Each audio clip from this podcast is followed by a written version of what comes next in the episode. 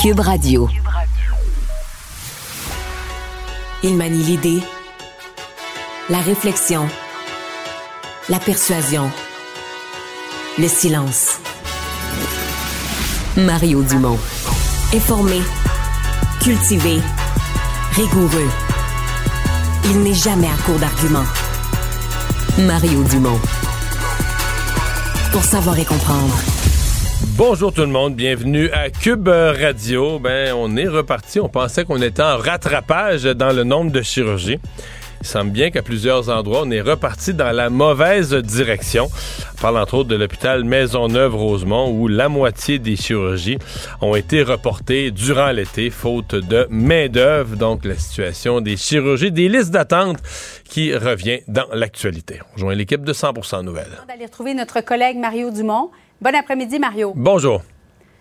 Alors, le député libéral Anthony Rota a finalement démissionné à 14 heures de son poste de président de la Chambre des communes. Est-ce que le dossier est clos pour euh, le gouvernement de Justin Trudeau? Écoutons ensemble Yves-François Blanchette. Le premier ministre n'est pas coupable de l'erreur, mais il est responsable de la réparation à titre de chef d'État, que ça nous plaise ou pas. Il doit prendre sa responsabilité et s'excuser auprès de la communauté juive du Canada et du Québec et de toutes celles à travers le monde. Il doit s'excuser aux parlementaires. Il doit s'excuser à l'ensemble des citoyens et singulièrement au président Zelensky que cet événement a jeté en pâture à la propagande russe.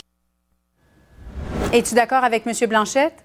C'est sincèrement là, c'est rare que je dise ça d'une déclaration de ça peut pas être mieux dit là. C'est vraiment ça.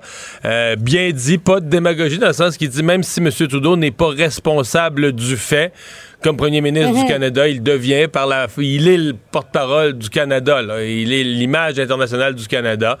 Donc il est responsable d'une réparation et euh, oui, il l'a dit euh, devant les communautés juives sur la scène internationale et auprès du président Zelensky. Selon les informations qu'on avait ce matin, ça avait toujours pas été fait, il y avait toujours pas d'excuse qui avait été présentée par le Canada parce que quand même, pour lui, c'est pas rien. Là. C'est, il est président de l'Ukraine qui est attaqué par euh, la Russie sous ce, prétexte que l'Ukraine serait nazie euh, ou devrait être dénazifiée.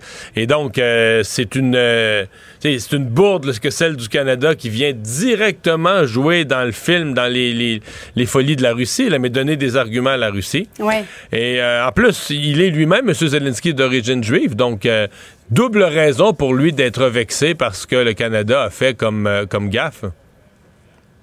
Alors, M. Trudeau n'a pas présenté ses excuses au président ukrainien, Volodymyr Zelensky.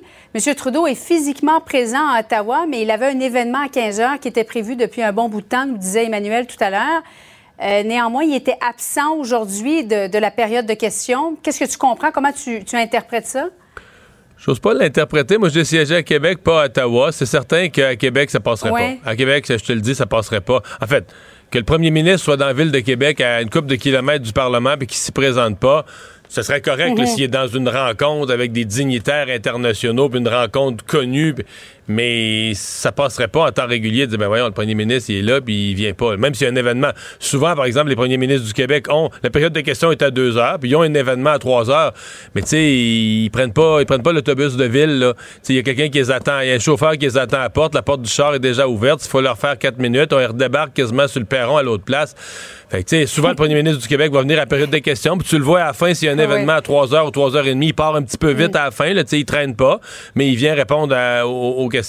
Mais je comprends qu'à Ottawa, il y a une tradition qui est beaucoup plus, euh, souple en matière de, présence du premier ministre à la période de questions. Fait que les deux derniers jours, M. Trudeau, alors que sévissait cette crise, n'était pas, n'était pas là.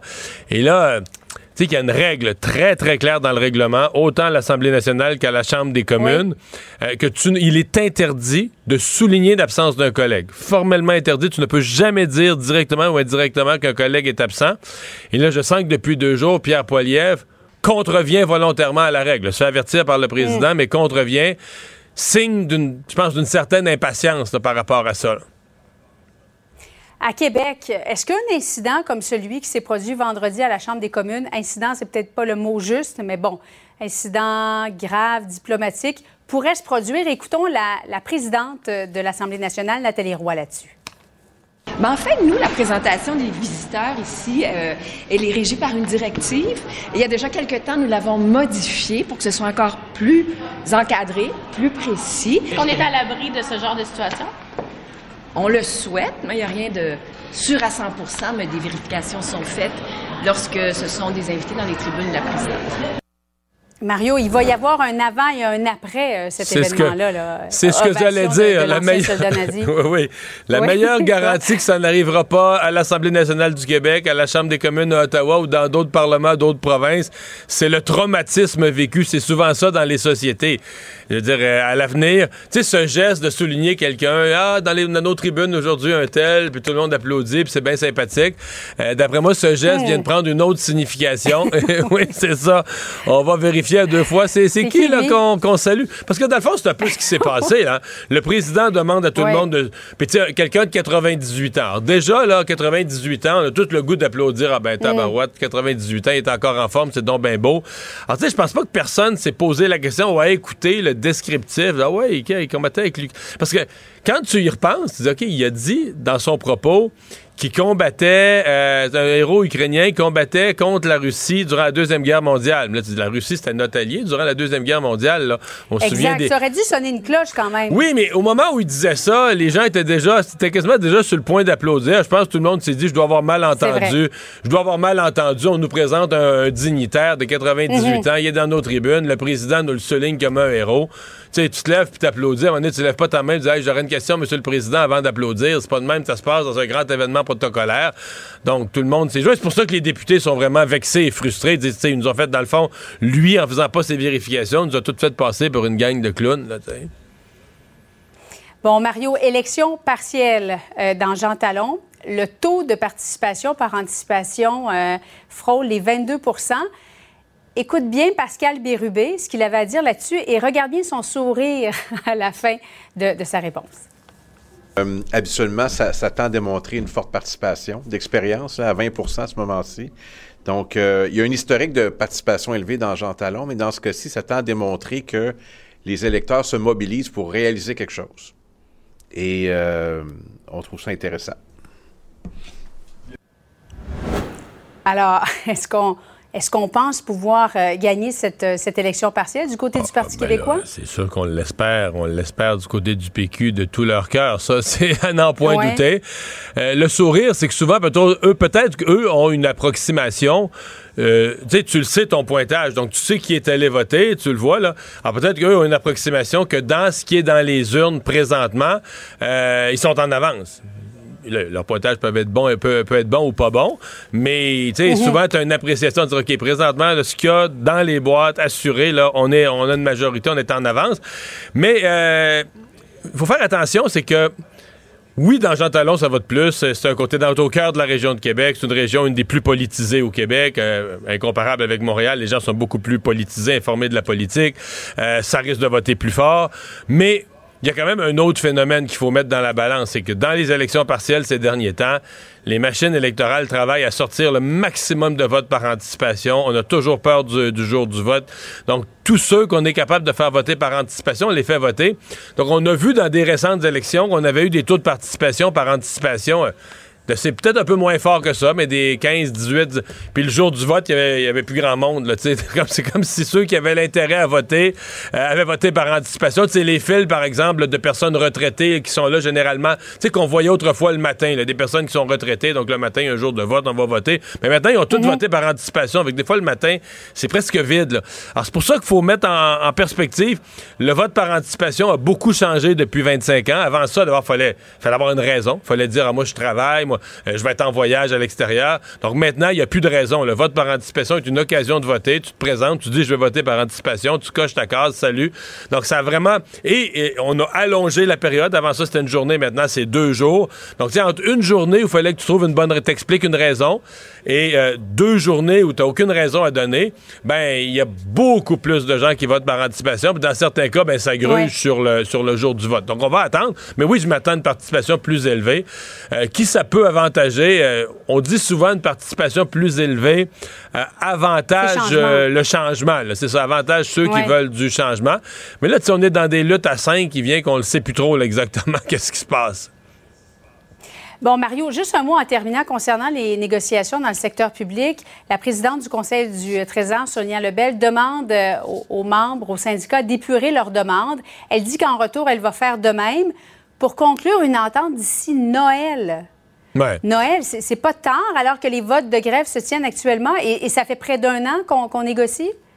Je pense que quand tu dit euh, signer une entente d'ici Noël, ça veut dire qu'il faudrait arriver à un début d'entente de principe avant ça, ou même à des, des progrès là, euh, avant ça, des progrès peut-être dès la, mi-octobre ou la fin octobre pour euh, comment c'est le fameux entonnoir là, comme il faut sentir qu'on on commence à s'approcher, on laisse tomber parce qu'au début tout le mhm. monde arrive avec une foule de demandes, part très loin l'un de l'autre.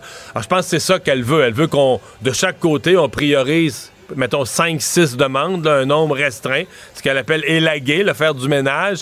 Euh, mais bon, euh, ce que j'entends du côté syndical, on se dit pas pressé d'arriver là quand on pose un peu plus de questions, ce qu'on entend, c'est qu'ils veulent être bien sûrs que la ministre va élaguer au lycée. Si nous, on fait un ménage dans nos, euh, dans nos demandes, ben il faut que la ministre fasse aussi un ménage dans ses demandes. Puis peut-être peut-être qu'elle bouge sur le salarial aussi.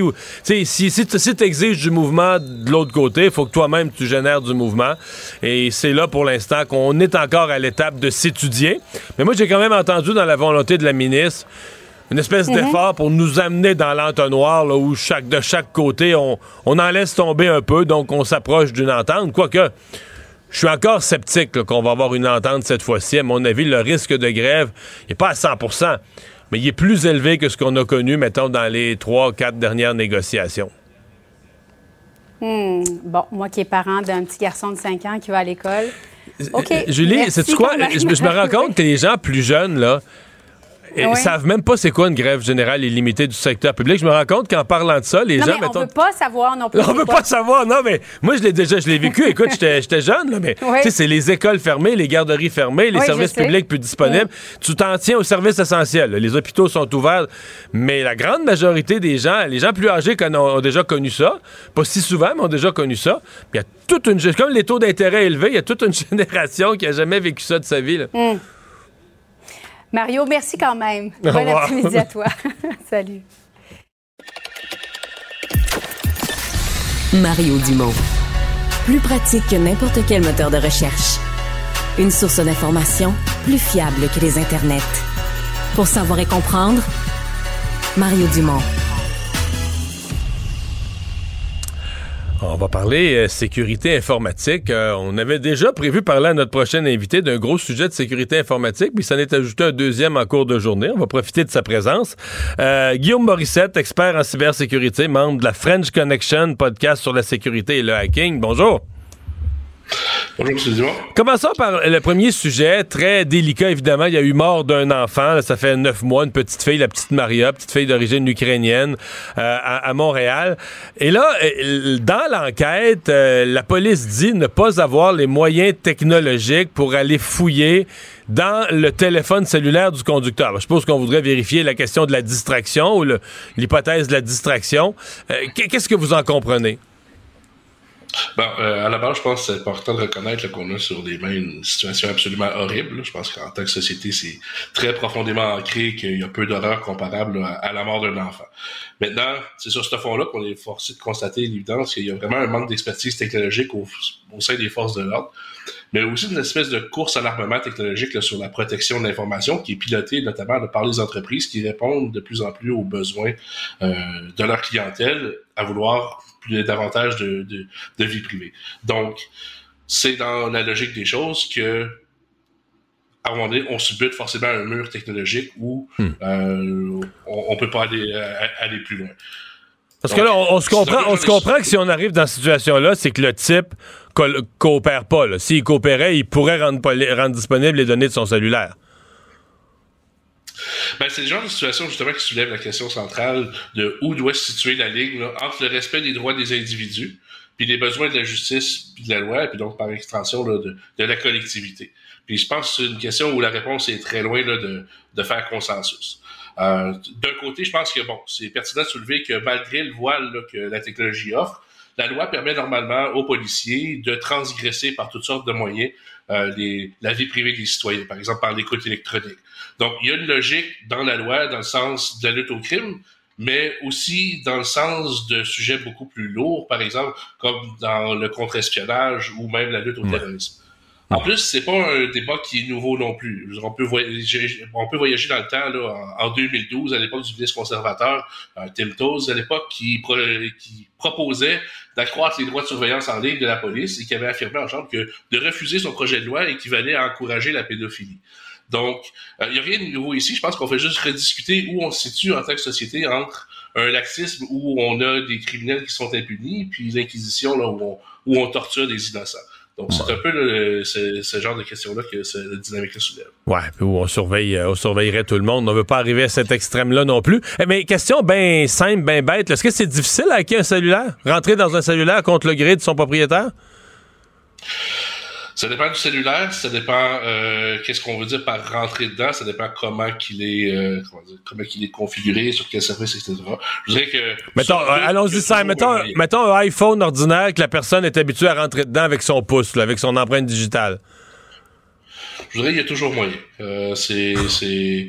je suis pas sûr que on est prêt collectivement à comprendre à quel point les systèmes dans lesquels on investit énormément de confiance sont vulnérables à toutes sortes de choses. Euh, bon, euh, il existe toutes sortes de, façons d'aller retirer des informations en mémoire de ces appareils-là. Euh, pour ceux qui sont un peu familiers avec les méthodes de, cryptographie ou de ou de récupération de données, on peut on peut geler la mémoire dans des congélateurs pour profiter de, de petits délais de latence dans les cellules mémoire. Il y a un paquet de façons technologiques. C'est toujours une question de qu'est-ce qu'on est prêt à mettre en tant que ressources, qu'est-ce qu'on est prêt à mettre en, tant que temps, et bref, qui euh, au final en bénéficie. Euh, parce que je vous dirais, cette expertise-là, elle est là, elle existe. Euh, c'est l'apanage euh, justement des forces de l'ordre, des services de renseignement ou même de l'industrie. Donc, ouais, mais ça fait partie du, des possibles. Mais dans votre livre à vous, est-ce que la police, est-ce que c'est des, des, joueurs forts dans le domaine de la cybersécurité, de, de craquer des systèmes? Je vais faire attention à ce que je dis. Euh, mais... je veux pas vous mettre dans le trouble. Écoutez, je pense que les policiers vivent euh, dans un monde de contraintes, euh, de ressources limitées.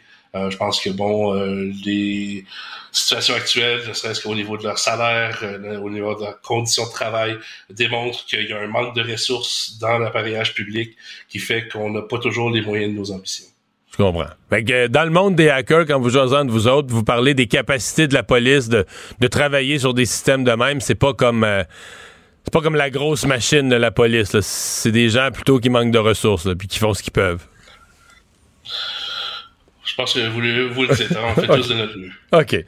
Euh, je vous lance complètement sur un autre sujet parce qu'on vient d'avoir dans les manchettes des dernières heures que, euh, en réplique à tout ce qui s'est passé au Canada, aux accusations de Justin Trudeau sur l'Inde, euh, il y aurait des cyberpirates indiens qui ont commencé à lancer des attaques informatiques, dont la plus importante, la plus visible à ce moment-ci, est sur l'hôpital d'Ottawa. Inquiétant?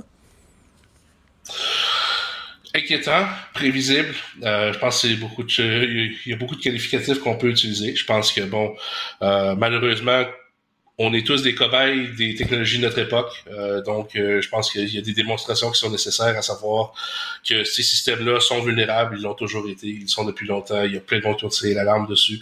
Euh, donc, à ce niveau-là, euh, c'est pas surprenant, mais pas du tout. Hmm. Donc, il faut, je pense qu'il faut que ça, il faut que ça se passe. Mal, et malheureusement, je pense que ça démontre beaucoup à quel point notre notre société a le ventre mou en termes de cyberdépendance, en termes de, dépendance technologique.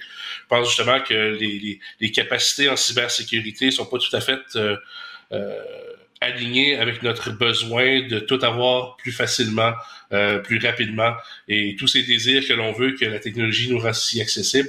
Ben, lorsque, lorsque ces systèmes-là euh, tombe à genoux, ben, est-ce que c'est notre monde entier qui tombe à genoux? Je pense que c'est une question qu'il va falloir se poser, puis que des événements comme ça vont nous amener à, justement à, réfléchir. Ouais. Euh, dans le cas d'une cyberattaque sur un hôpital, euh, je sais qu'il y en a eu des exemples aux États-Unis assez, assez inquiétants. c'est une ça, je pense aux États-Unis, je me souviens d'hôpitaux où carrément pour la, santé des patients, il avait fallu payer des rançons là, euh, pour débloquer les systèmes parce qu'on mettait en danger la santé des, patients sur place. Oui, ben c'est ce qu'il faut comprendre aussi, c'est que des hôpitaux, euh, comme beaucoup d'infrastructures publiques, là, on parle d'écoles, on parle d'universités, on parle de systèmes euh, municipaux. Ce sont des systèmes pour lesquels il y a un très grand nombre d'intervenants. Euh, donc, euh, autant des employés, des fournisseurs ou, d'autres tierces parties. Donc, beaucoup d'intervenants, des systèmes qui sont très complexes pour lesquels on veut avoir de l'information très rapidement. Donc, ce n'est pas tout à fait compatible avec une démarche de sécurité totale, si on veut dire. Donc euh, là-dessus, il, se doit d'avoir une des portes débarrées, ne serait-ce que pour fonctionner dans, le domaine de tous les jours. Donc ça, ça, ça crée des cibles très faciles pour euh, des, des, pirates. Puis on s'entend, c'est pas des attaques, c'est euh, très très haut niveau de complexité. Là, c'est pas l'œuvre de services de renseignement, c'est pas c'est pas des professionnels ces gens-là. c'est vraiment des, des gens qui sont fâchés et qui ont accès à des outils informatiques très rudimentaires et qui, avec les moyens du bord, sont capables de paralyser ce genre de système-là. Je pense que c'est vraiment de, de, de, comprendre ici que c'est pas une démonstration de force, mais c'est vraiment une démonstration de vulnérabilité de nos systèmes. Ouais, c'est bien dit. Merci beaucoup d'avoir été là. Au revoir. Guillaume Morissette, expert en cybersécurité. Écoutez Francis Gosselin à l'animation du balado Prends pas ça pour du cash. Disponible en tout temps sur l'application et le site cubradio.ca. La plateforme audio et vidéo où les contenus francophones sont fièrement en vedette. Maître vulgarisateur, il explique et communique l'inexplicable. Mario Dumont. L'exercice lui-même Mario Dumont. va faire sortir plus de vérité sur ce qui s'est véritablement passé à ce moment-là. Gérez donc ça, s'il vous plaît. Isabelle Maréchal. c'est parce qu'à un moment donné, si on paye pas tout de suite, on va payer tout à l'heure. La rencontre, Maréchal Dumont. Bonjour Isabelle. Bonjour Mario. Alors tu te demandes s'il y a une, volonté organisée et affirmée euh, ou secrète euh, de la mairesse de Montréal et de son parti politique de chasser les automobilistes de l'île de Montréal. Oui, ben je me le demande de moins en moins. Ah ça ressemble de plus en plus à une affirmation. Écoute, il y a plusieurs exemples dernièrement qui euh, nous portent à croire qu'effectivement la tendance anti-voiture de l'administration municipale montréalaise se confirme. on a vu un peu plus tôt ces jours-ci que c'était confirmé que euh, la voie Camillien-Hood, qui est l'espèce de, de pont entre l'Est et l'Ouest de la ville de Montréal, beaucoup la, voie d'ailleurs, cette voie qui passe à travers le fameux, la fameuse montagne, notre Mont-Royal, que tout, le, tout Montréalais a à cœur et hmm. qui est au cœur de cette ville. Mais moi, j'ai écouté, mettons que tu connais, je sais jamais aller, là, t'écoutes le descriptif, là. Ouais. T'as l'impression que la voie c'est tout le monde. C'est-à-dire que c'est une largeur, tout le Mont-Royal est une grosse largeur d'asphalte qui reste plus d'arbres. Parce que moi, quand je suis allé, là, c'est gigantesque le Mont-Royal, puis c'est un petit deux voies, juste une petite ligne qui passe dans le milieu. Oui, oui, tout à fait. Tu as tout à fait de raison de dire Non, mais si, tu les écoutes, il n'y a, plus de verdure. Le parc du Mont-Royal, c'est une grosse... Écoute, pour te dire que il y a quand même eu, tu sais, puis ce dossier-là est un dossier de longue haleine. Ça fait, c'est pas la première fois qu'on s'intéresse à cette question de la voie Camillien Hood. On s'est posé la question plusieurs fois est-ce qu'il faut la fermer, est-ce qu'il faut l'ouvrir? Là, la ville euh, a décidé de la fermer aux automobilistes, de la permettre quand même aux cyclistes et aux piétons. On a donc décidé, puis le message qu'on essaie de faire passer, c'est pas aux cyclistes, aux cyclistes athlètes. Oui, aux cyclistes athlètes. Ben, aux cyclistes, là. C'est des cyclistes, là. Excuse-moi, là, tu me... moi, je monte pas le Mont-Royal. Non, mais, je veux dire... À mon avis, c'est peut-être 33 des cyclistes, puis encore. Non. Oui, tout à fait. Alors, je change de micro. Tu changes de micro, ça a l'air que l'autre fait un bourdonnement ou je sais pas quoi. Voilà, je me rapproche de toi. Non, ça va euh, beaucoup ben, mieux. En fait, tu as tout à fait raison, mais c'est quand même des cyclistes. Puis déjà, en ce moment, je vais dire, parce que pour Non, mais ce que je veux dire, c'est que dans l'exclusion, t'exclus un certain, t'exclus une majorité de cyclistes qui, peuvent, qui peuvent pas monter une montagne. Mais comme tu, comme tu le dis, moi, j'appelle ça des cyclistes professionnels. C'est là où j'allais, c'est que finalement, si tu montes le Mont-Royal aujourd'hui, tu es pas mal plus en forme que toi puis moi. moi, je ne monte pas à vélo. Fait que c'est donc déjà, pour le moment, pour moi, un cycliste de Mont-Royal, c'est quasiment un cycliste. Euh, c'est un cycliste. C'est un vrai citoyen. C'est un, cycliste d'envergure. Le reste, c'est des citoyens de deuxième classe. mais un, vrai, un vrai citoyen à Montréal est capable de monter le Montréal. Le reste, c'est des vieux, c'est des handicapés. Ils prennent pas. Si tu fais pas de vélo à Montréal, tu es un citoyen de deuxième classe, puis on n'en veut plus. là. Ben, c'est surtout. Là. C'est surtout. Passé un certain âge, si si t'es pas un athlète, ah oui, sors ça de Montréal. Ben, ça, c'est pour les cyclistes, mais si t'es un automobiliste, je veux dire, ce message-là, c'est encore pire. Ben oui, c'est un automobiliste, c'est comme, regarde, on ne veut plus, là. Puis. Sauf de l'ouest de Montréal, un petit peu. Dans l'est de Montréal, on veut plus de voir, mais il y a toujours l'entrée par l'ouest de Montréal, par, par NDG. Oui, par NDG, mais oui, mais là, ils vont-tu aller de l'autre bord? Eux, ils peuvent. non, ils peuvent au moins avoir accès au Mont-Royal. Oui, ils peuvent avoir accès pour se rendre au stationnement. Ça, je sais pas comment ça se peut, sincèrement, ça. Mais tout ce qu'on sait, c'est que cette voie-là. Mais moi, ce qui me chicote, en fait, c'est qu'il y a plusieurs euh, années, mais il y a une couple d'années, euh, pendant plusieurs mois, il y a quand même eu des. Euh, il y a eu des consultations. il y a eu un projet pilote et des consultations. il y a à peu près 13 euh, 000 personnes, d'après ce que j'ai pu euh, lire, qui se sont prononcées. Ça fait quand même beaucoup de citoyens, dont les Amis de la montagne, qui sont pas un lobby... Euh, euh, anti-voiture tout le temps. C'est des amis de la montagne. eux, ils sont pour le Mont-Royal préservé. Puis moi, j'en suis. Je suis une amie de la montagne aussi, tant qu'à ça. On est tous, si on aime le Mont-Royal, on est des amis de la montagne. Mais même les amis de la montagne ont dit, ben, écoutez, ce serait, on n'est pas obligé de la fermer, la voie Camillien-Aude. On peut juste encadrer. C'est vrai qu'il y a eu des accidents. On pense entre autres à ce jeune. Il y a un auto qui faisait demi-tour, un demi-tour dangereux, puis un cycliste à très grande vitesse l'a frappé. Puis c'est sûr qu'il y a des, voitures qui vont sur l'accotement, puis mais du monde qui savent pas conduire, puis des gens qui font des choses qu'ils ne devraient pas faire au volant, il y en a partout. Et c'est là où il faudrait peut-être avoir plus de policiers, où il faudrait avoir... Ils ont mis des espèces de, de, blocs de ciment. Là, qui Le CA Québec dit avoir proposé des solutions pour sécuriser les espaces de tout le monde. Ben oui, il y en a des solutions. Ils en ont déjà d'ailleurs utilisé. Puis moi, je pense qu'aujourd'hui, la voie Camillien Aude est beaucoup plus sécuritaire. Après, le danger zéro, à partir du moment où tu es sur la voie publique en, en train de, de en mobilité, il n'y a pas de risque zéro. Il faut regarder partout. Moi, je vois beaucoup de cyclistes professionnels, comme je les appelle, qui se foutent des voitures, qui sont en plein milieu de la... Non, mais à la vitesse où ils vont, tu, peux, tu, peux plus, tu peux plus te contrôler de toute façon. Là. Tu fais ce que oh, mais ça devient, c'est très dangereux. Ils vont plus vite, en fait. Euh, ils vont plus vite que la vitesse permise dans certains cas. Ou t'interdis ou t'interdis pas. Mais, mais moi, je pense que le problème, c'est de couper d'abord sur la circulation. C'est épouvantable l'impact que ça va avoir, Mario. Parce que on dit qu'il y a à peu près 10 000 véhicules euh, euh, en moyenne par jour qui fréquentent la voie Camillien-Haute. C'est sûr que c'est pas que des gens qui veulent observer la nature. C'est beaucoup de gens qui s'en servent comme une voie de contournement du centre-ville. Imagine ces voitures-là vont pas soudainement disparaître de la circulation. Elles vont juste trouver d'autres façons de se rendre là où ils doivent se rendre. Les automobilistes, à un moment donné, ils doivent bien. Alors là, ce qu'on essaye de faire, c'est qu'on essaye d'influencer les gens pour dire ah ne pouvant plus utiliser la voie Cavignon haute mais je vais prendre le métro ou l'autobus. Les gens feront pas ça. Moi je peux te dire j'habite à 10 minutes du REM. 15 minutes à pied du REM à l'Édesseur à Verdun. Je connais plein de gens qui l'utilisent pas pour qui c'est pas pratique pour toutes sortes de raisons. Puis cet d'abord, ils ont changé les, arrêts d'autobus, les autobus passent plus autant. Tu sais, il faut toujours bien que tu le marches ton 15-20 minutes. Des fois, c'est même une demi-heure selon été pour aller au REM. Est-ce que les gens vont faire ça? Bref, tout ça pour te dire que c'est mal desservi. Mais là, c'est parce que tu parles de Camillien Hood, mais là, c'est dans Parc Extension, ils font disparaître 250 stationnements. Oui, et là, j'y viens au stationnement. Euh, Henri Bourassa, Saint-Michel, ça arrête plus, là. Et là, aujourd'hui, la dernière nouvelle bonne idée de notre mairesse Valérie Plante, c'est d'utiliser les rues de Montréal et de certaines rues et de les transformer en rues éponges. Moi, des rues éponges, j'avais jamais vraiment porté attention à ça. Je sais pas si tu sais ce que c'est qu'une rue éponge.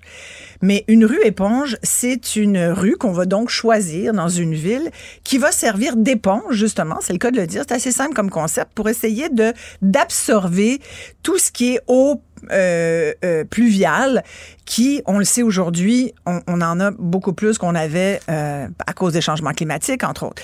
C'est donc c'est une espèce de bon, il y a eu c'est comme un parc inondable de rue, si tu veux. Et là, la mairesse disait aujourd'hui Très fière d'annoncer ça. On n'aura pas le choix. On est obligé de faire comme d'autres euh, villes dans le monde. Et c'est vrai qu'entre autres, ce concept-là, tu vois, je me suis renseignée, c'est un concept de ville éponge qui naît vers les années 2000 en Asie, surtout en Chine, où il y a eu des, des, des, des cas, surtout pendant les périodes de grandes moussons, où là, il y avait des villes qui étaient inondées.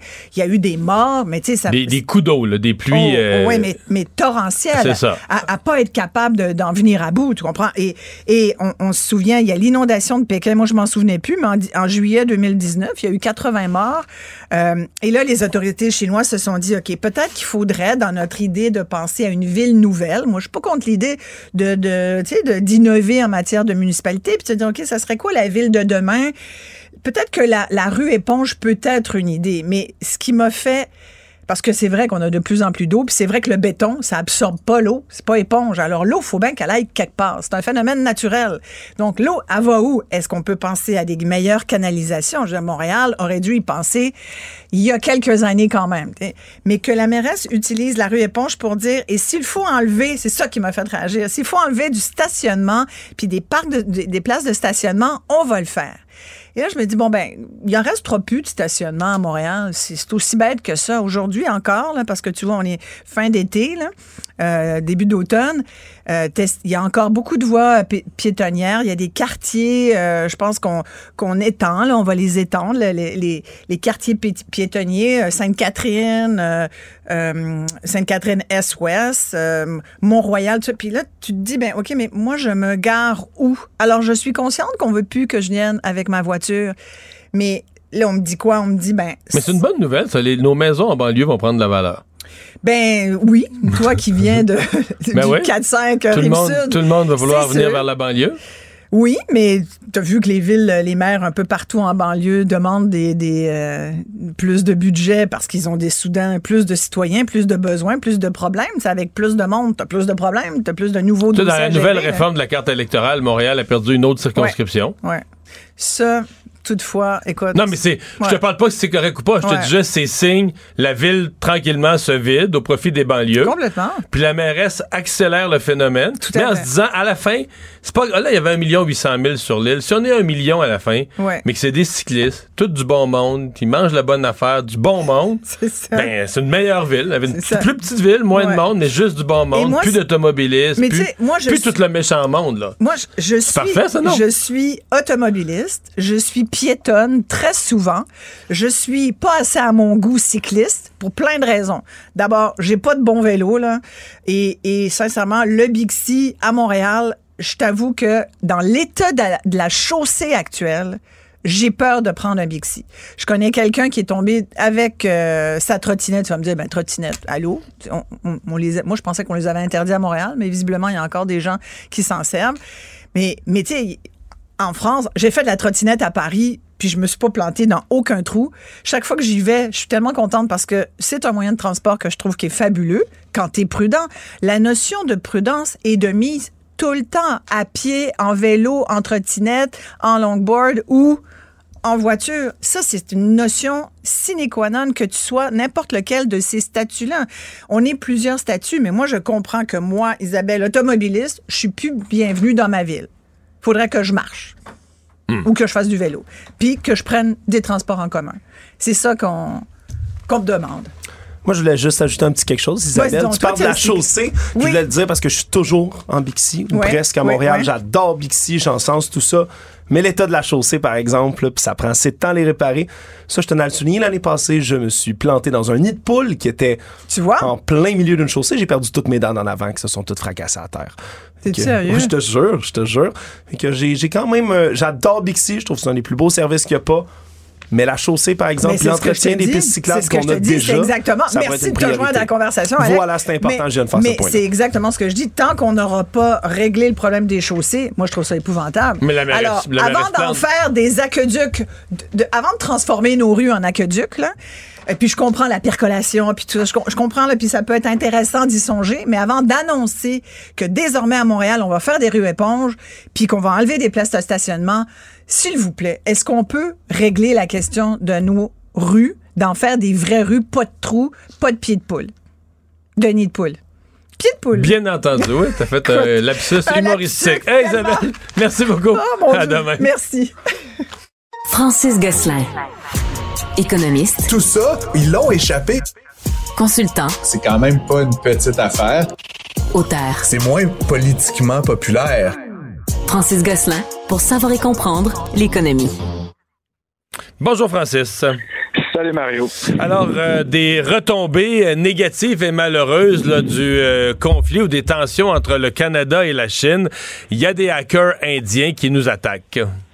Euh, c'est des tensions entre le Canada et l'Inde, euh, Mario. J'ai dit la Chine, excuse-moi. Oui, effectivement.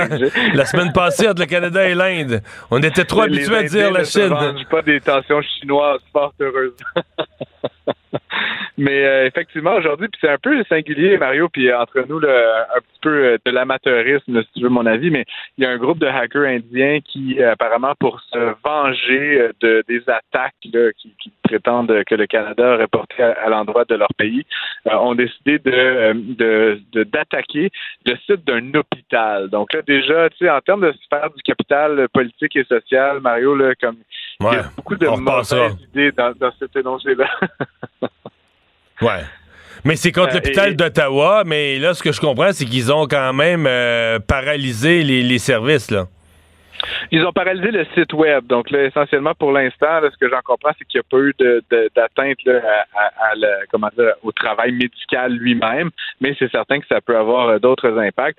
puis, ce que je crois comprendre aussi, Mario, c'est que c'est pas nécessairement un groupe là, qui, qui est soutenu ou légitimé par l'État indien. C'est une gang un peu de, cow-boys de, cyberespace qui ont décidé euh, à leur titre propre d'attaquer le Canada et pour se faire d'attaquer l'hôpital de euh, entre nous, je pense pas que ça joue tellement euh, en faveur de Monsieur de voir des gens de son pays qui continuent à multiplier les actes illégaux, parce que à titre de rappel, on reproche quand même à l'Inde d'avoir assassiné quelqu'un au Canada. Je pense pas que la bonne réplique à ça, c'est de se mettre à hacker nos hôpitaux. Là. Si tu veux, dans hmm. la guerre de l'opinion publique, il me semble qu'il y aurait d'autres. Mais euh, j'ai parlé plus tôt euh, aujourd'hui à un expert en cybersécurité. Dans son esprit, euh, c'était quand même de l'assez rudimentaire. Là. C'est pas des super malades pirates informatiques qui cratent le système. Tu sais, c'est des espèces d'attaques au volume, là, tu sais, où tu multiplies les, les, les, prises de contact avec le même site de telle sorte que tu le fais déborder. Donc, tu peux faire ça avec des outils informatiques assez rudimentaires et ça fait un peu l'action, justement, là, de de, de, de, simples citoyens qui sont fâchés et non pas. Si c'était les services secrets indiens qui avaient agi, probablement que les dommages auraient été pires. Ben, c'est ça, exactement, Mario. Donc, euh, je, je, trouvais intéressant. On parle souvent de, de cyberattaque ou de cybercriminalité. Là, il est plus question, j'aime bien l'expression de cybervandalisme. Tu sais, c'est comme l'équivalent de, de casser un abribus là, pour se venger de la géopolitique. Fait que, tu sais, comme je le disais, c'est un peu de l'amateurisme. En même temps, là, ça, ça, ça, ça écrit un, un, tout petit mais nouveau chapitre dans cette histoire-là. Puis comme je le disais, j'ai comme l'impression que M. Modi ne doit pas trouver ça super drôle qu'une gang de, de jeunes et moins jeunes cowboys se mettent à, attaquer justement des hôpitaux et des infrastructures euh, non seulement critique, mais assez sensible d'un pays comme le Canada. Euh, ça reste que sur le fond, tu sais, je t'avais dit, Mario, la semaine dernière, qu'on attendait peut-être des retombées économiques négatives de toute cette histoire-là. Je me doutais pas que ça prendrait la forme de cyberattaque, mais euh, là, comme tu le dis, c'est une première manifestation, elle est plutôt amateur mais ça pourrait éventuellement escalader. Puis si effectivement les vrais services là, informatiques secrets de l'Inde décidaient de s'en prendre au Canada de cette façon-là, ça pourrait avoir des conséquences beaucoup plus graves et beaucoup plus coûteuses éventuellement. Puis c'est quelque chose dont on parle peu parce que ça survient pas tellement souvent, mais c'est certain que, comme on le dit, là, le 21e siècle, ça risque d'être le, siècle de la cybersécurité, des cyberattaques. C'est comme une forme un peu de guerre, tu sais, qui qui est pas qui fait pas des morts au sens euh, visible du terme, mais qui, surtout quand on parle d'un hôpital, pourrait occasionner des, problèmes euh, plus graves pour certains citoyens qui sont qui sont là en ce moment. Donc euh, ça ça m'a ça m'a quand même interpellé cette histoire-là, Mario, euh, du point de vue économique. Est-ce que Amazon est en situation de monopole? Parce qu'à première vue, c'est du commerce de détail. Tu veux t'acheter euh, un objet quelconque, tu as toujours plus qu'un choix.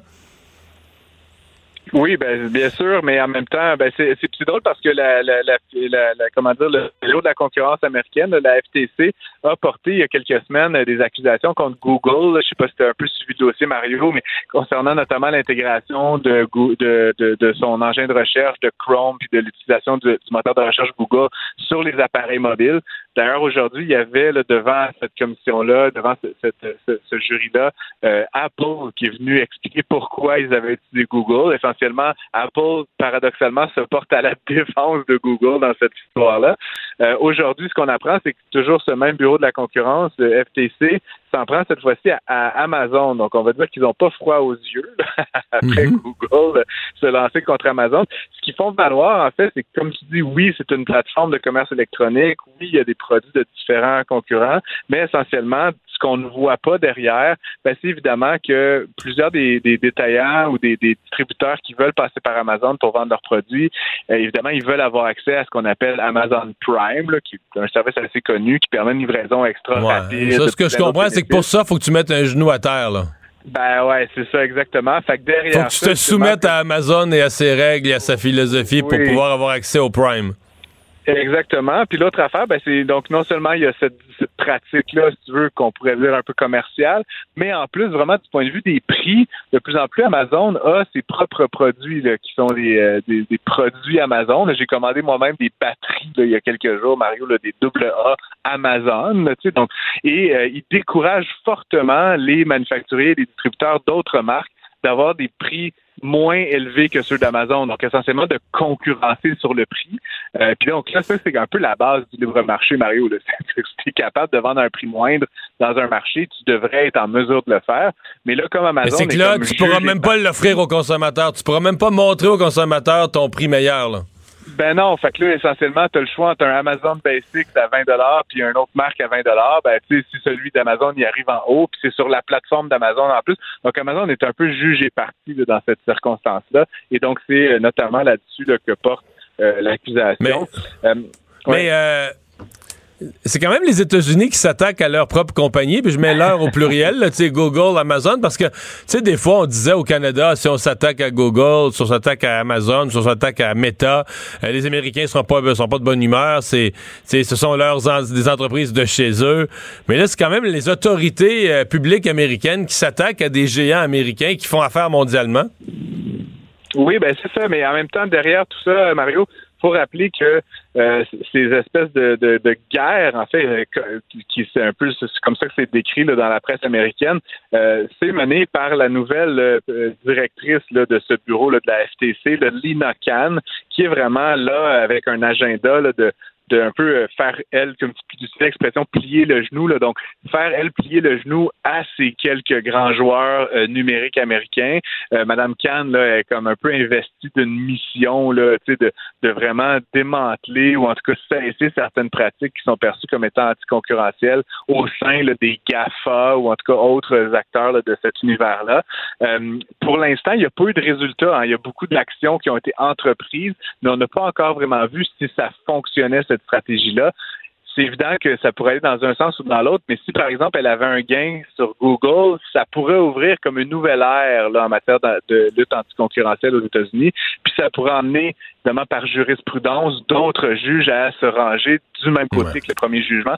Donc, ça pourrait avoir un effet un peu de poudre, le Mario, sur plusieurs de ces grands joueurs-là. Donc, ça va être très intéressant de suivre ces deux premiers dossiers dans les prochains mois, savoir si Mme Kahn a un argument ou si c'est vraiment juste de, de l'idéologie anticoncurrentielle les euh, bon autant les, les, grands réseaux américains de télé euh, que les, les, compagnies de streaming Netflix Disney et autres euh, vont manquer de matériel ou en tout cas achètent du matériel européen ou ailleurs parce que les scénaristes sont en grève aux États-Unis. Ça fait déjà quelques mois.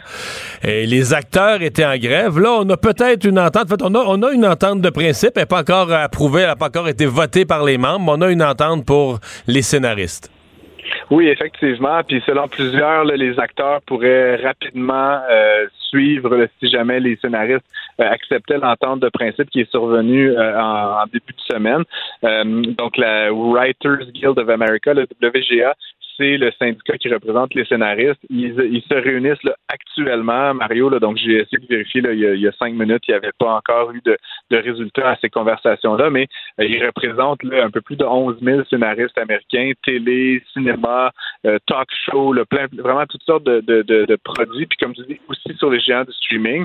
Euh, pour l'instant, on n'a pas ressenti pleinement l'impact parce qu'il y avait des trucs qui étaient comme déjà filmés, déjà dans la canne, comme on dit en télé, qui, qui étaient en, cours de diffusion ou sur le point de l'être. Et donc, ça a pu continuer. Mais là, la crainte, c'est qu'on va arriver à la fin de l'automne, puis il va y avoir effectivement un genre de précipice. Donc, il fallait qu'il y ait une résolution pour pas un peu manquer de contenu. C'est bien beau acheter des contenus européens, là, mais je pense que particulièrement le marché Mario veut du contenu américain. Au Canada, on est peut-être un petit peu plus ambivalent, particulièrement au Québec. Là, on aime bien regarder du contenu d'un peu partout, mais aux États-Unis, il faut du contenu euh, américain. On estime que tout ça, ça a coûté jusqu'ici environ 5 milliards de dollars, puis très concentré en Californie. Là. Donc, c'est quand même un gros coût pour une grève. Donc, on espère que ça va se résorber euh, rapidement. Puis ensuite, comme je le dis, c'est pas fini. Il faut encore que les acteurs conviennent d'une entente. Mais les comment dire, les, les, disputes sont assez similaires. Là, on parle de droits résiduels, euh, du lien à l'intelligence artificielle. Donc, je pense que s'il y a une entente dans un cas, ça pourrait rapidement inspirer les acteurs d'arriver à peu près à la même entente. Et donc, on peut espérer de ne pas arriver à la fin de Game of Thrones ou d'autres séries euh, avant, avant la fin de l'année, Marie. Mais à surveiller. Merci beaucoup, Francis. Je t'en prie, à demain. Il lance sa ligne au bon endroit pour obtenir l'information juste. Mario Dumont. Pour savoir et comprendre. Cube Radio.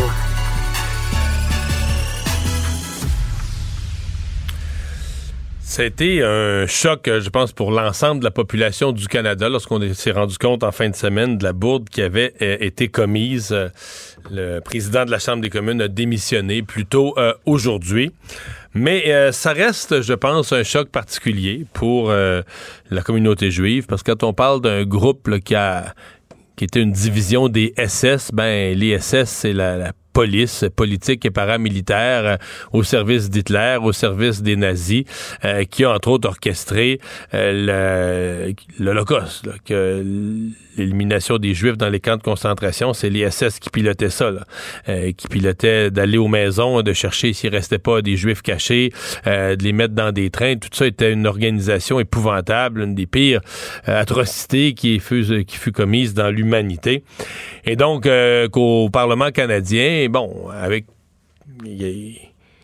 C'était pas volontaire, là. C'est pas, je pense, c'est pas pour banaliser ça que ça a été fait, c'est dans l'ignorance, mais quand même, on a amené l'ensemble des parlementaires et le président Zelensky, la cerise sur Sunday, à applaudir, à ovationner euh, quelqu'un qui a appartenu à une division des SS.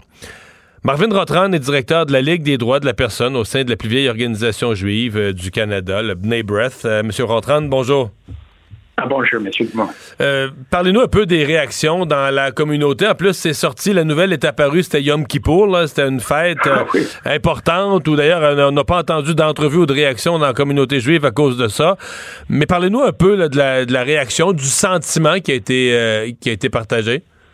Euh, vous avez utilisé le bon mot pour commencer, sens de choc euh, complètement inattendu. Et euh, bon, aujourd'hui, on apprend que M. Rota, comme président de Chambre de la commune, a démissionné. Il n'y a pas vraiment choix. Euh, toutes les quatre parties euh, reconnues aux chambres a dit n'a plus confiance dans euh, le président. C'était au moins un manque de jugement, mais c'est de un manque de connaissances sur l'Holocauste. Et je pense un manque généralisé. C'est pas seulement M. Rhoda et pas seulement tous les membres de la Chambre qui applaudissent, mais la population canadienne a vraiment besoin de renforcer leur connaissance sur l'Holocauste. Euh, pour nous, c'est pas arrivé ce qui est arrivé, mais de revendiquer des choses qui vont améliorer les choses dans l'avenir. Donc aujourd'hui, B'nai comme le plus ancien organisme juif au pays, a émis une liste des euh, demandes qu'on veut que les élus euh, nous aident à gagner parce qu'on pense que ça va aider. Et la première demande est que toutes les provinces, c'est les provinces et pas le fédéral qui est en charge de l'éducation, faire mandatoire l'éducation sur l'Holocauste dans l'école primaire.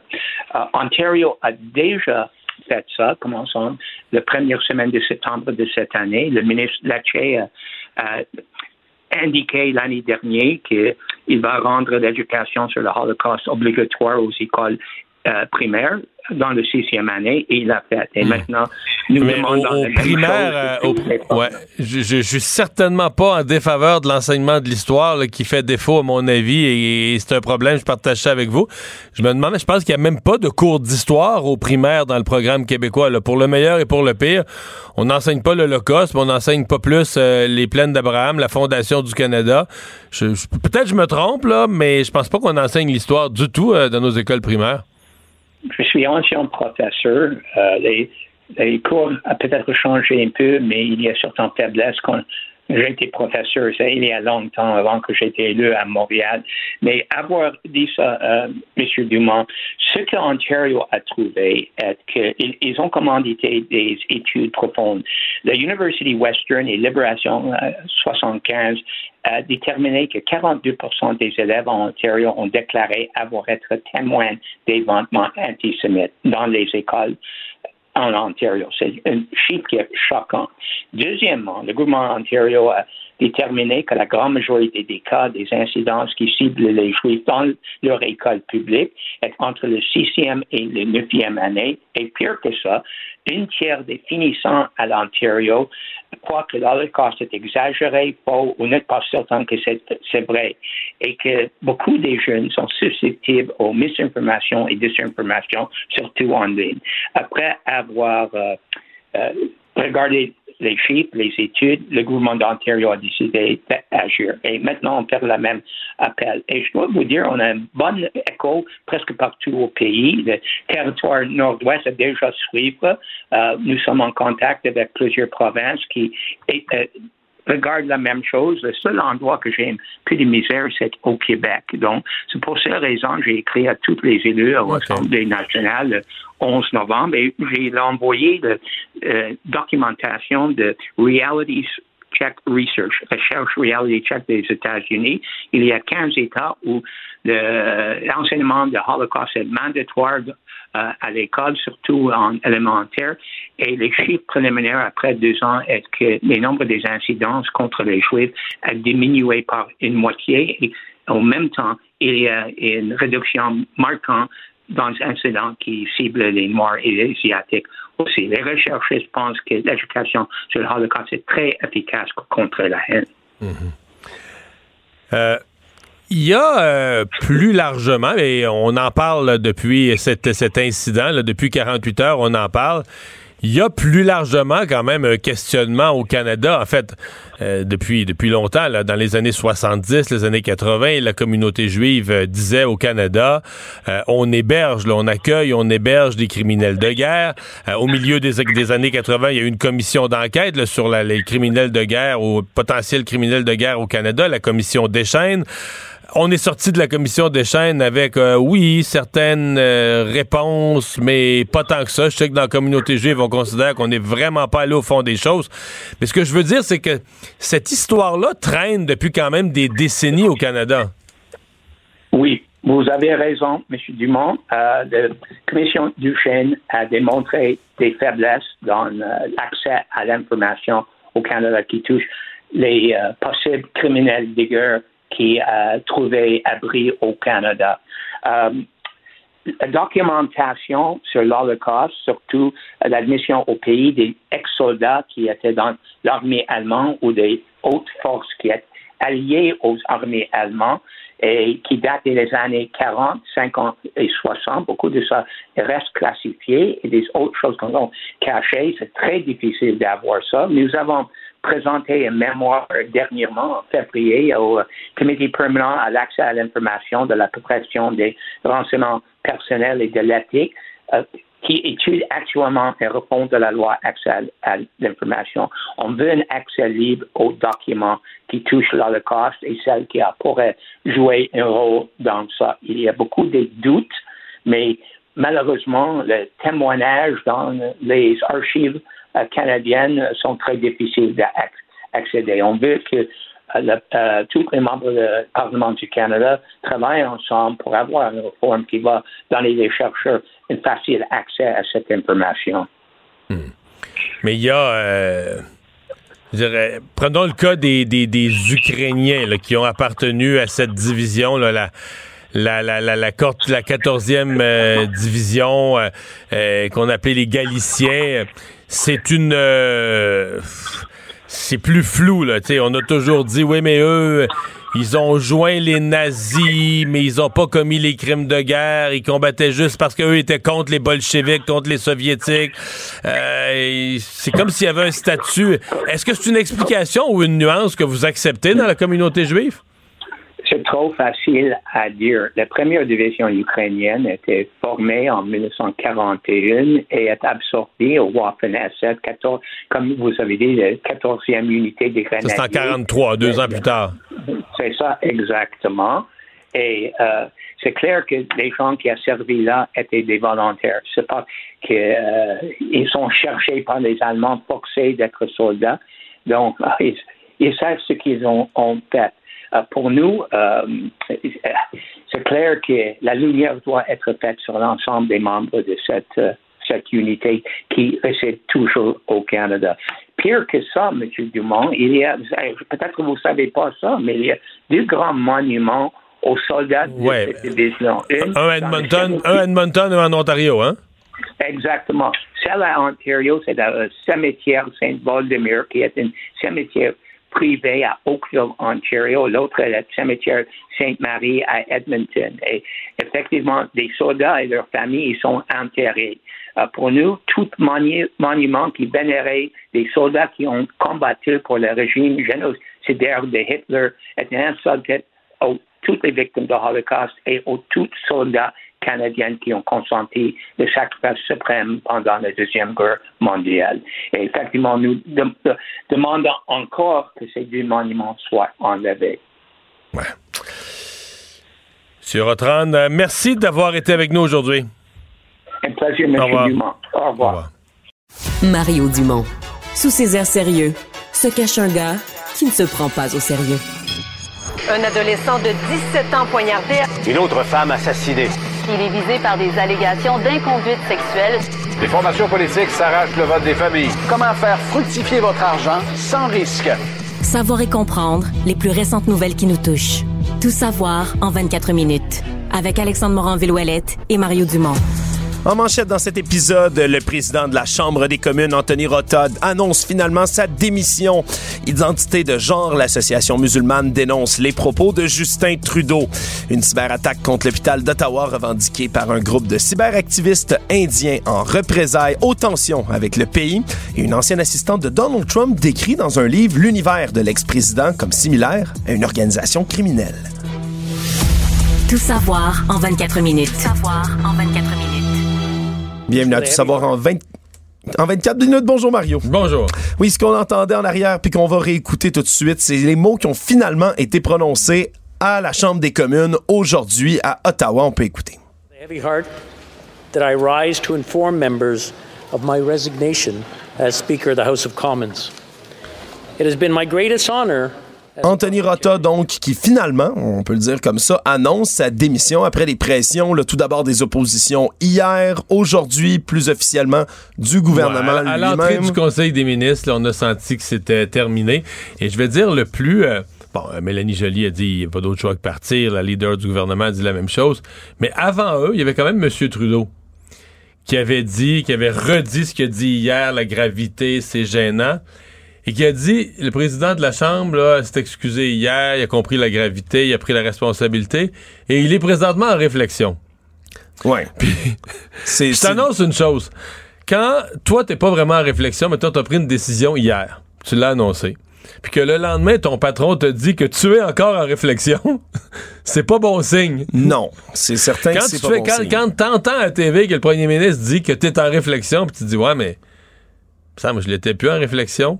Tu dois comprendre qu'il tendrait de t'inviter poliment à accélérer ta réflexion et la conclure de la bonne façon. Oui, de la bonne euh, façon. Quand j'ai entendu ça, quand, moi, quand j'ai entendu euh, Justin Trudeau dire qu'il était en réflexion, il dit, ben non, c'est clair, il n'y a pas d'autre issue. Le premier ministre dit qu'il est en réflexion. Il, il y, a, deux choix, A puis B. Hier, il a choisi A, puis le lendemain, le premier ministre dit qu'il est encore en réflexion.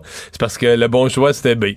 oui, puis on a pu voir depuis hier quand même plusieurs euh, membres du caucus libéral qui étaient mal à l'aise eux aussi avec ce qui se passait du côté de M. Rota. Il suffisait de regarder les images en chambre hier, Mario, quand on a suggéré du côté de la leader Karina Gold d'effacer le verbatim de ce qui s'est passé à ce moment-là. On voyait Mélanie Joly en arrière, juste, juste sur les images, le non-verbal qu'elle avait à ce moment-là, elle-même face à, sa, la propre décision, ou du moins la propre proposition. Mais, mais euh, Alexandre, il reste que on a déjà dit, j'ai déjà dit, puis pas le seul, tu sais, comment le Parti libéral avait... C'était un parti de politique avec un grand P, des réflexes aiguisés. Il gagnait toujours les élections. Euh, tu tu leur en passais pas. Sortait du trouble, tu comprends? Il y avait, il y avait des, des, pneus, des, pneus avec des chaînes dessus pour se sortir de la boîte rapidement.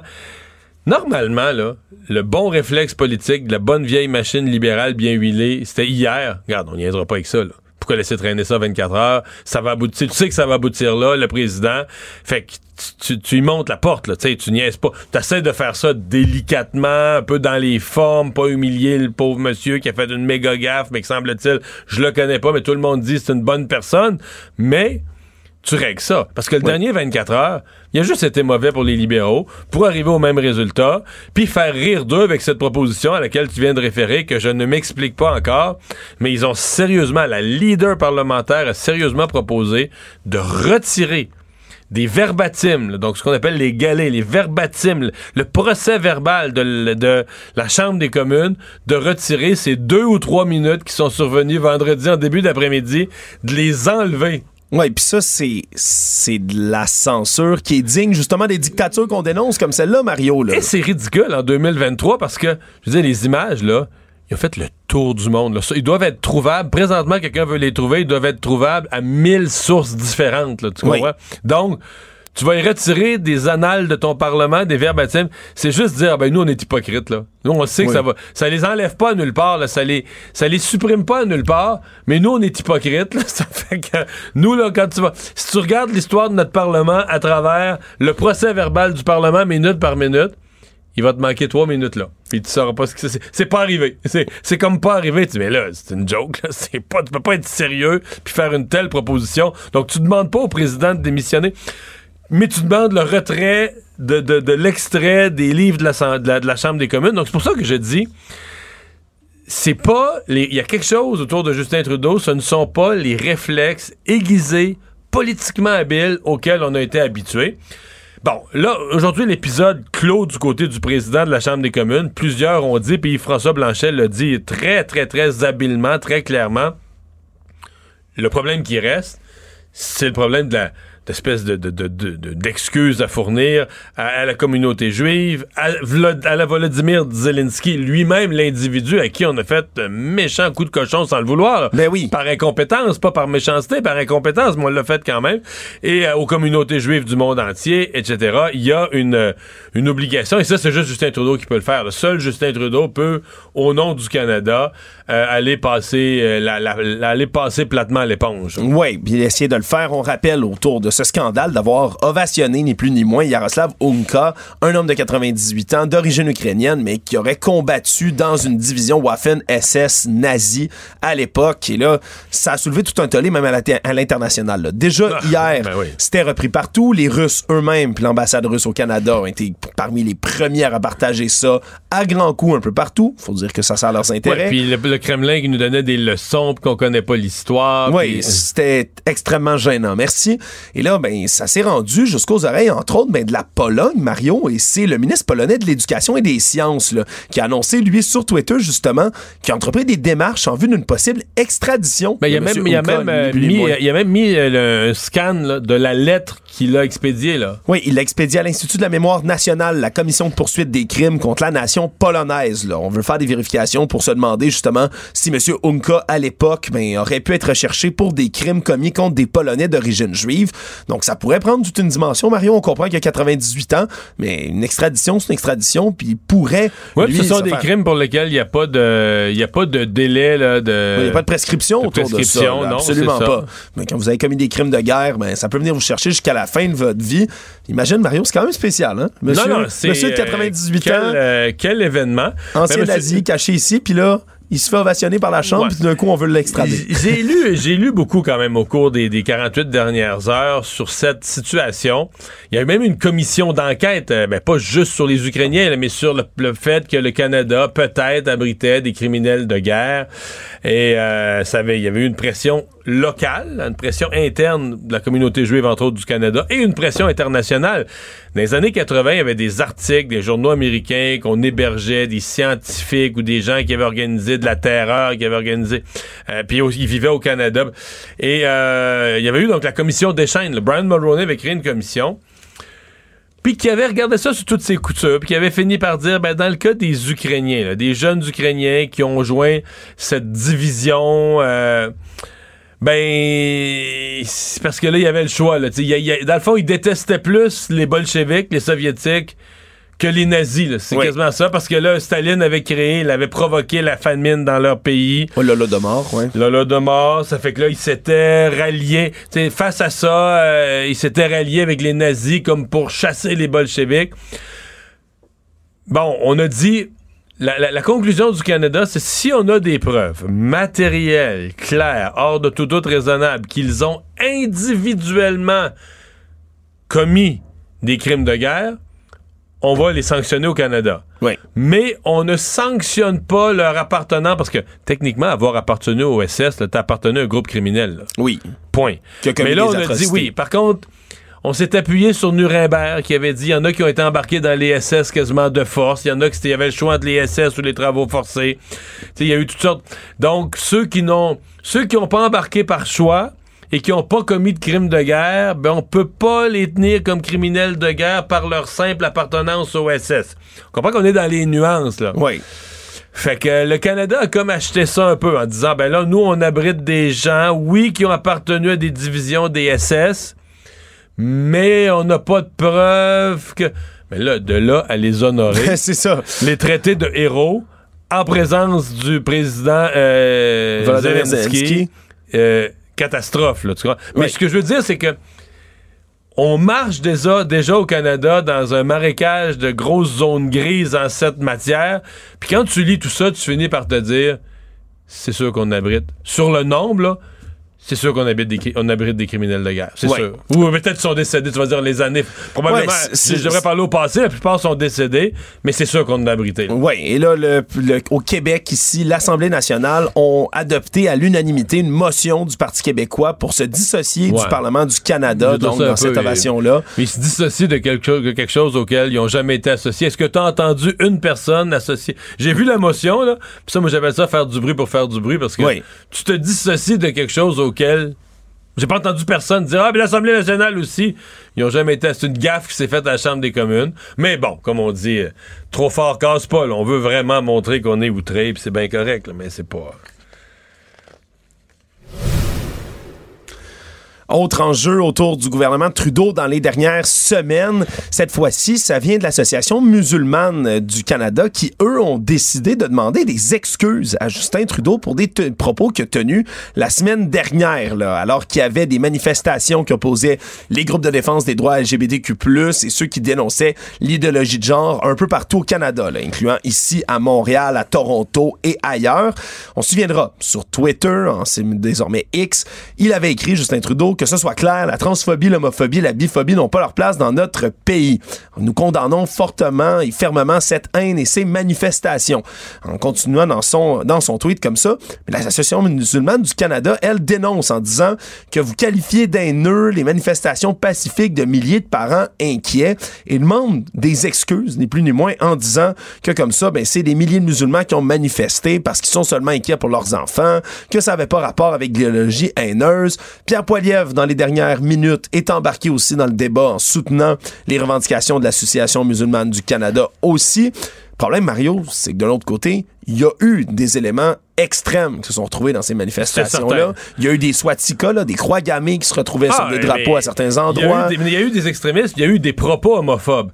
Mais est-ce que Justin Trudeau, tu sais, c'est toujours embêtant, en réagissant comme ça, est-ce qu'il a accusé d'être homophobe tous les participants? Parce qu'à mon avis, il y a une grande... Tu peux faire une manifestation comme parent qui veut pas la théorie de genre dans les écoles, puis être zéro homophobe. Là. Dire, oui, aucun problème avec l'homosexualité, puis tout ça. Donc, il y a une nuance que M. Trudeau a perdue, comme en accusant tout ce monde-là d'être dans la haine, dans l'homophobie.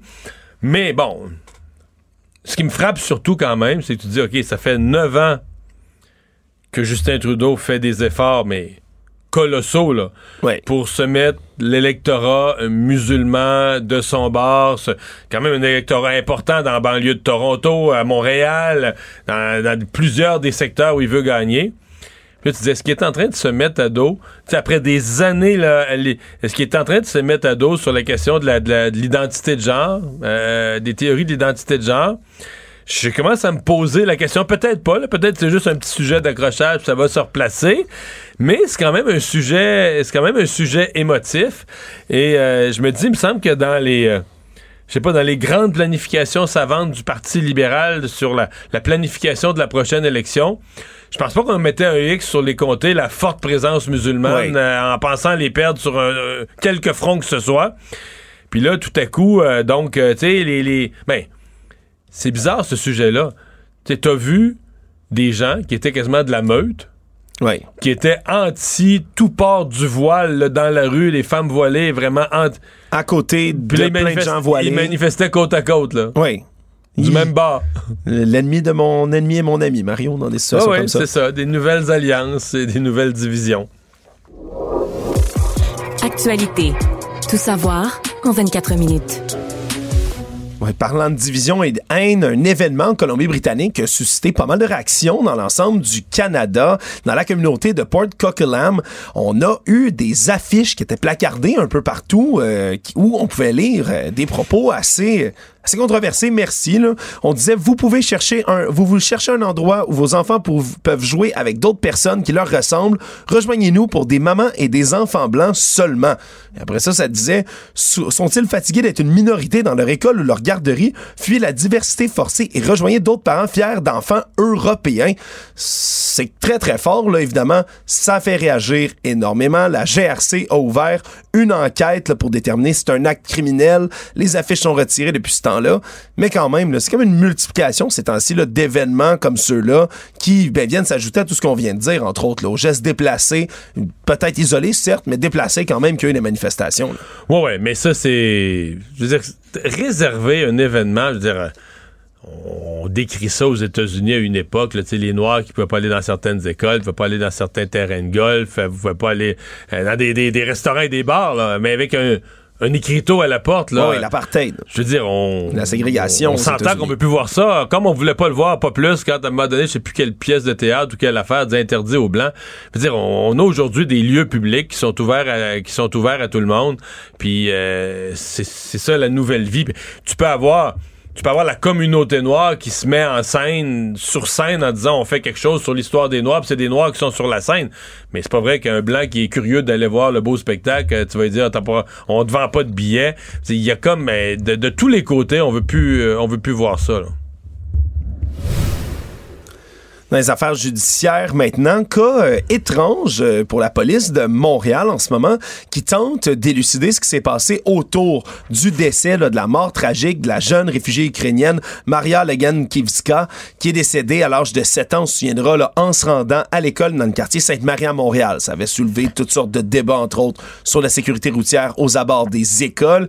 Et là, neuf mois plus tard, c'est dans le procès de l'accusé, dans ce cas-ci, accusé de conduite dangereuse, mais surtout de s'être d'être parti après avoir frappé la jeune femme. Là. On parle d'un automobiliste de 46 ans, Juan Manuel Becerra Garcia. Et là, ce qu'on essaie de comprendre, parce que lui avait continué son chemin après l'avoir frappé, s'était rendu lui-même au policier à la suite d'un avis de recherche. Mais là, on a besoin d'ouvrir son téléphone cellulaire pour voir un peu, est-ce qu'il aurait envoyé des textos, par exemple, à la famille là, pour voir des textos incriminants disant « Ah, oh, j'ai frappé quelqu'un, mon Dieu, qu'ai-je fait? » Est-ce qu'il aurait fait des recherches, par exemple, sur la jeune fille ou sur ce qui s'est passé? On aurait besoin de ces choses-là dans le ben, téléphone. Peut-être aussi de savoir est-ce qu'il était distrait, est-ce qu'il était à 7 heures précises en train de, de, texter, par exemple. ou de, faire quelque chose? Il y a toutes sortes de raisons pour lesquelles ce serait pratique d'avoir le téléphone cellulaire. Il y a deux problèmes. C'est que Bercera Garcia, lui, ne veut pas déverrouiller son téléphone cellulaire et c'est son droit. Et la police est pas capable d'ouvrir le téléphone en question.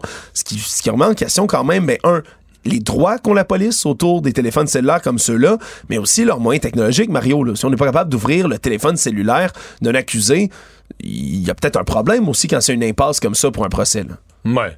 Ben, c'est. Euh, ça, soulève des questions. Euh, on va parler euh, aujourd'hui dans l'émission un, expert en cybersécurité puis qui bon, qui reste poli avec la police. Je pense que personne ne veut se mettre trop la police à dos, mais qui, a un mot couvert, laisse entendre que les policiers en cette matière, c'est pas des non, c'est pas des kings de la cybersécurité. Là. Ils ont des moyens limités, des outils limités, euh, euh, peut-être pas les moyens, les budgets pour embaucher les, super spécialistes en la matière qui travaillent dans des compagnies de sécurité informatique pour des revenus euh, bien plus élevés que ce qu'ils gagnent dans la police.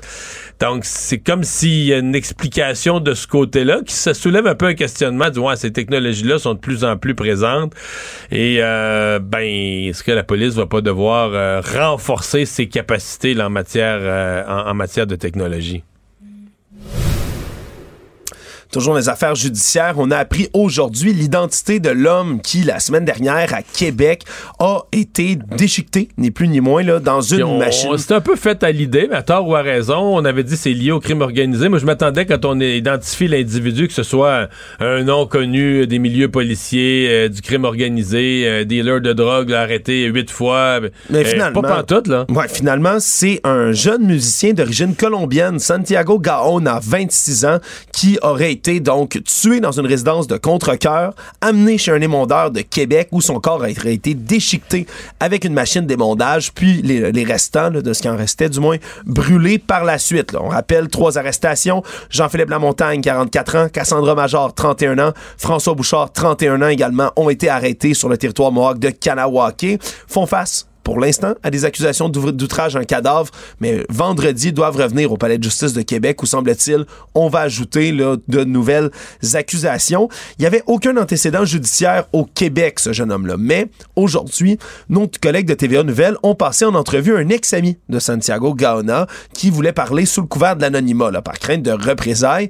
Et selon ce que lui avance, c'était un très bon gars, ça c'est les mots qu'il utilise, mais qui était aux prises avec des problèmes de consommation puis de mauvaise fréquentation également, même s'il n'y avait pas de casier judiciaire à proprement parler on avance du côté de, des problèmes de consommation puis se faire assassiner de la sorte. Euh, oui, c'est sûr qu'il y a quand même. Qu'il payait pas, mais en tout cas. C'est deux pas deux mesures, c'est ce qu'on dit. Là. On semble-t-il consommer, selon son ami toujours, là, du crack, de la cocaïne, de l'alcool quand il y avait quand il avait besoin de prendre sa consommation, mais il perdait la tête. Et là, il a dit, il s'est fait des amis peut-être peu fréquentables. Il cherchait toujours tout ce qui avait un lien avec l'argent facile, vite fait, vite gagné.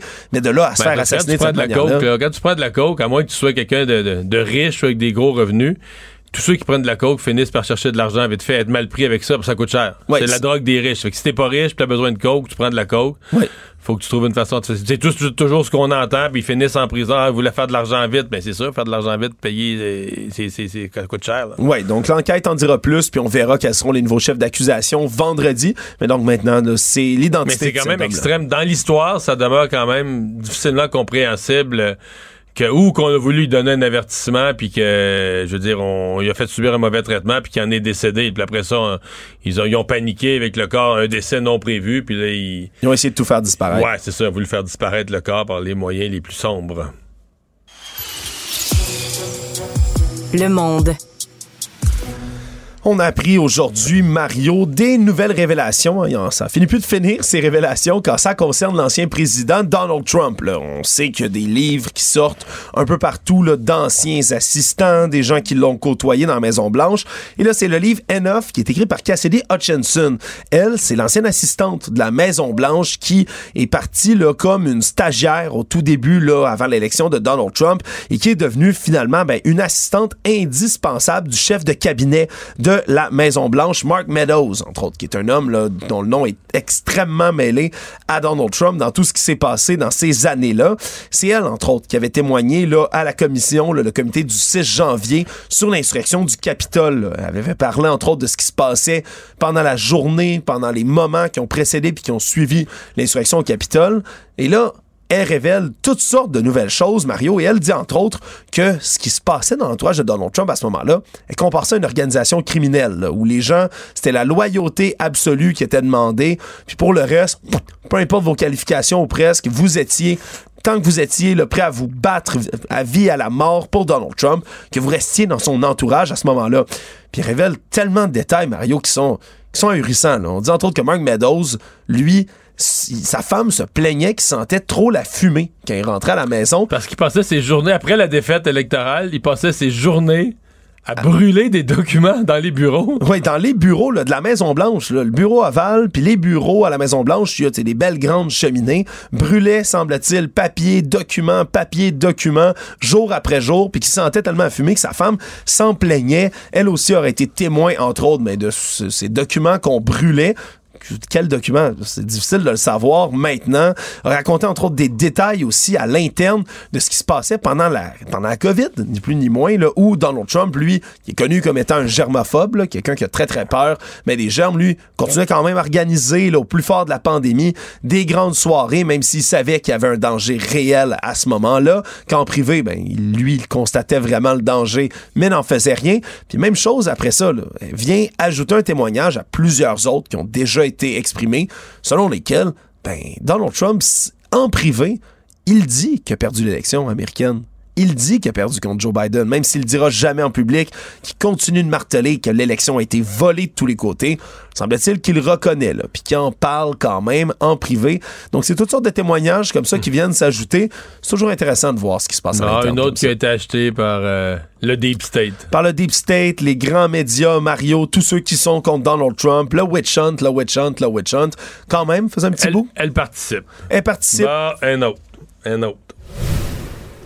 En terminant, Mario, peut-être une petite nouvelle pour nous égayer. Euh, il y a des internautes qui se sont insurgés, Mario, entre autres au Royaume-Uni. C'est toujours des, fans d'aviation, si on veut, qui suivent euh, tout ce qui se passe dans les airs. Tu peux regarder, entre autres, mais le code d'indication, l'indicatif d'un avion qui se promène. Et là, c'est un CF-18 Hornet de l'aviation royale canadienne qui passait au-dessus du Royaume-Uni, qui a affiché comme indicatif Dick 69 ou Pénis 69 pour. Ben, ça va être Richard aussi, là. Hein? Oui, c'est, c'est un peu euh, c'est un peu bête. Disons, ça aurait pu être Richard, mais là, c'était vraiment Dick 69, évidemment, en référence à une position sexuelle. Ouais, j'avoue que Dick 69, ça commence à ressembler, euh, ouais. Ouais, du cabotinage comme ça, aérien. Et là, ben, l'aviation... Est-ce qu'ils ont été outrés ou amusés? Ben, il y a des gens qui ont été outrés, semble-t-il, un peu partout. Et là, ben, l'aviation royale canadienne a dû ouvrir une enquête concernant cet incident en disant qu'ils s'attendent à ce que tous leurs membres fassent preuve de professionnalisme c'est vrai que ça fait pas très chic de passer comme ça au-dessus d'un autre pays avec euh, pénis 69 comme indicatif.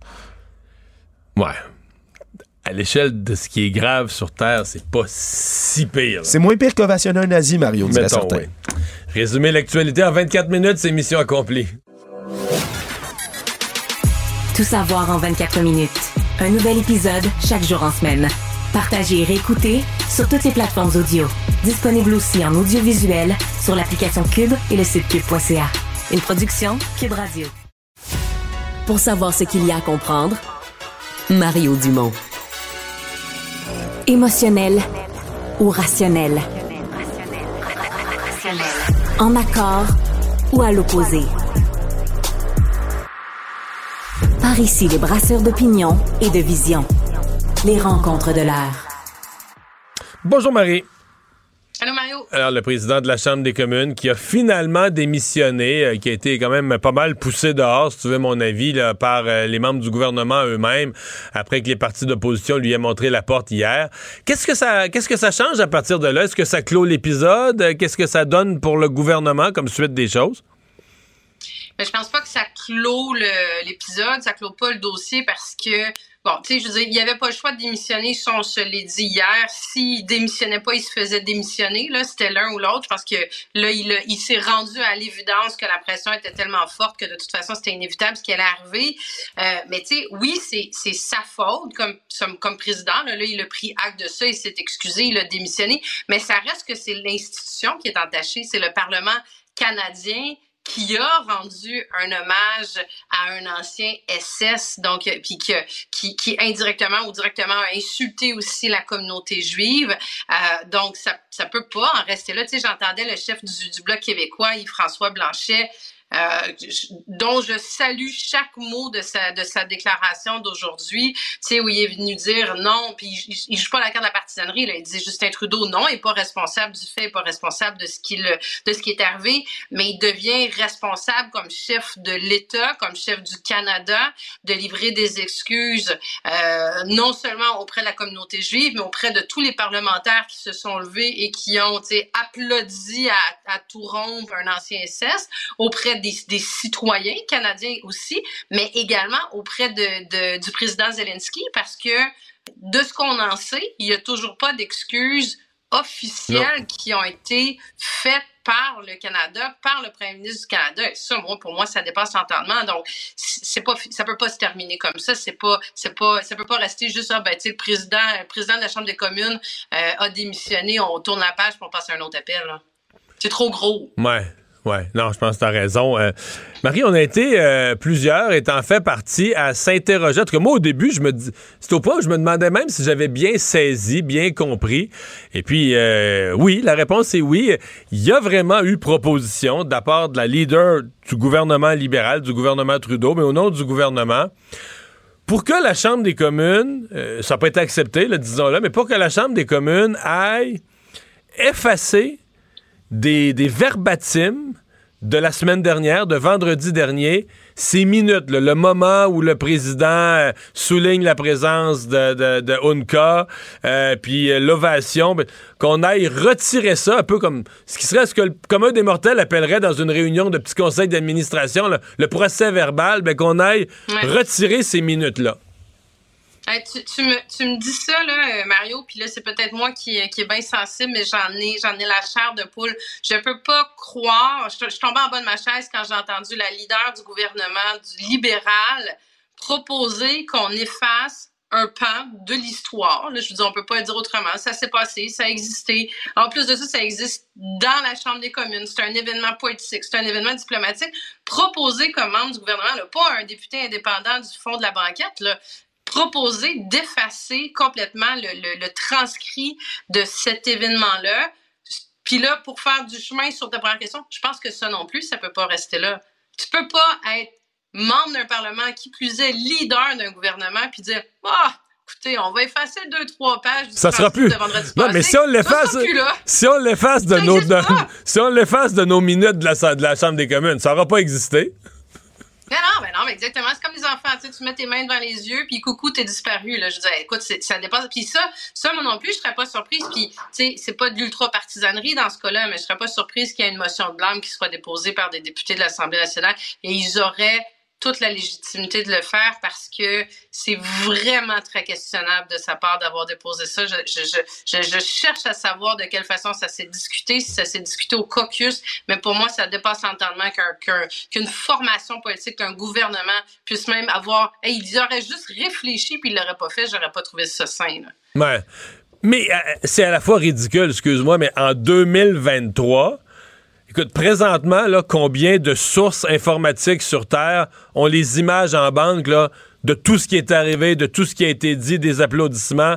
Dans tous les pays, présentement, il y a des serveurs de médias. Fait que, tu sais, mettons, tu l'effaçais des minutes de la Chambre des communes, là, tu l'effaces pas de la terre. Veut dire, tout le monde là, l'image, c'est arrivé. Fait que, en plus d'être absurde, en plus d'être inquiétant d'un point de vue historique, de dire, OK, mais tu vas aller réécrire ce qui est vraiment arrivé. Mais c'est totalement inutile, totalement absurde en termes de, strictement d'utilité, là. Ben, je sais pas s'ils ont fait quelqu'un. C'est complètement inutile, dire, ça, existe partout. C'est comme, je veux dire, on n'est plus en 1900, j'allais dire 3, mais peut-être 1953, là, euh, où tout ce qui, existait, c'était seulement sur le canal de. Mais tu sais, c'est complètement inutile. Puis je sais pas si la réflexion qui a été faite, c'est de se dire justement, si on l'efface, c'est comme si ça n'avait pas existé. Donc c'est comme des excuses. Parce que, tu sais, il faut se dire, là, les, les, libéraux ont été, ont vraiment manqué et manquent encore de leadership dans ce dossier-là. Ça a été les derniers à réagir. Euh, tu sais, hier, ils, bon, ils ont exprimé un malaise par rapport à la situation. Ils sont sortis un peu au compte-goutte. Mais ça, ça tu sais, il a fait que ce matin, Mélanie Joly, ministre des Relations internationales, finalement, des Affaires étrangères, sortent officiellement pour dire qu'ils demandaient la démission. Mais ils sont pas rapides. Puis comme je te dis, il n'y a pas d'excuses ben, officielles encore. Mais ça a été, on va, on l'efface, c'est comme si c'était des excuses. C'est mauvais calcul. Mais ben, mauvais calcul. Moi, je pense que Mélanie Joly, mettons, est frustrée. Moi, je pense qu'hier matin, de son non-verbal, de la façon dont elle s'est exprimée un matin, de la face qu'elle avait hier, on l'a vu. Moi, je pense qu'elle, en dedans d'elle, elle se dit, hey, c'est quoi, là? Pourquoi hier matin, c'était clair que ça allait finir de même? Tout le monde, tout le monde le constatait. Comment ça se fait qu'hier matin, on n'a pas dit au président, le garde là, t'as pas, pas mille choix, là, tu démissionnes. Ben, moi, je pense que Mélanie Joly, mettons, là, si elle n'a pas le droit de parler, ben, elle n'aurait pas le droit de nous dire ça, mais, c'est dans le privé, là, je pense que c'est ça qu'elle pense aujourd'hui. La soir, elle se dit, là, on a perdu 24 heures, euh, on a fait une proposition clownesque d'effacer des registres de la Chambre des communes les, les minutes où ça s'est passé, plutôt que de faire la bonne chose tout de suite à la première hier, euh, demander la démission du président. Ouais, j'ai un petit peu mal là-dessus, euh, Mario. Je, je, tu sais, je l'ai regardé aussi l'échange qui a été fait puis la réaction de Mélanie Joly derrière sa leader quand elle dépose la motion. Pour moi, c'est pas clair à quoi elle réagit. Je sais qu'il y en a plusieurs qui ont dit qu'elle réagissait à la lecture de la motion moi, en tout cas, j'invite les auditeurs à voir l'extrait, mais j'ai l'impression qu'elle réagit plus à la réaction du Parti conservateur en face. C'est mon impression. mais de deux choses une. Un, ça se peut pas qu'elle ait pas, écoute, responsable des affaires étrangères, ça se peut pas qu'elle ait pas pris part à la discussion du dépôt de cette motion-là. Impossible. Impossible. sinon, il y a vraiment quelque chose, il y a un gros couac dans leur fonctionnement. Je veux dire, le ministre responsable est toujours, toujours, toujours concerné. Ceci dit, c'est sûr que ça vient mettre à mal euh, tout le travail qu'elle a fait dans la dernière année. Tu sais, elle est partie loin, Mélanie Jolie, avec tout son dossier euh, comme ministre du patrimoine, puis Netflix, puis elle a tout retravaillé sa crédibilité. Puis c'est vrai qu'au niveau des affaires étrangères, au niveau de, du président Zelensky, au niveau de la guerre en Ukraine, elle a fait un travail euh, impressionnant sur la, tu sais, sur, la scène internationale. Et là, ben, c'est elle qui est au front là, dans ce dossier-là, qui va avoir à répondre de ça quand elle va retourner à l'international. Ouais. Il y a le PQ à l'Assemblée nationale à Québec qui déposé une motion pour dissocier l'Assemblée, qui a été votée à l'unanimité sans problème, et pour dissocier l'Assemblée nationale des événements d'Ottawa. Moi, je me suis demandé, est-ce que vraiment quelqu'un avait associé l'Assemblée nationale. Tu sais, quand tu dissocies, c'est parce que tu es mêlé à quelque chose. J'avais l'impression que l'Assemblée nationale avait jamais été mentionnée ou associée, mais enfin, on me dira, on me répondra trop fort, casse pas, là. Oui, je pense que c'est ça. de, toute façon, on peut dire, bon, une motion, tu sais, ça n'a pas de portée, là, c'est symbolique. Mais il y a deux éléments dans cette motion-là. Il y a l'élément où, le Québec se dissocie comme Parlement euh, de ce qui est arrivé à Ottawa, mais il y a le deuxième élément qui, à mon avis, est encore plus fort, qui est de, rappeler euh, le soutien à la communauté juive. Et euh, très, très, très rapidement, dans, la foulée du dépôt de cette motion-là, d'ailleurs, ça a été salué au Québec par le euh, CGPAC, les les différentes de, comme, de voyons, différentes organisations euh, qui représentent la communauté juive. Donc, je pense que c'est surtout ça l'intérêt de la motion, de dire oui, il y a des gens qui ont été heurtés par ce qui s'est passé. On l'entend, on le voit, on le comprend et comme parlementaire, on vient le, on, hmm. on, vient, on essaie de mettre un petit baume là-dessus, si petit soit-il. Il nous reste 30 euh, secondes. Est-ce que tu as été surprise de voir euh, François Legault lui-même débarquer en porte-à-porte -porte sur le terrain hier soir?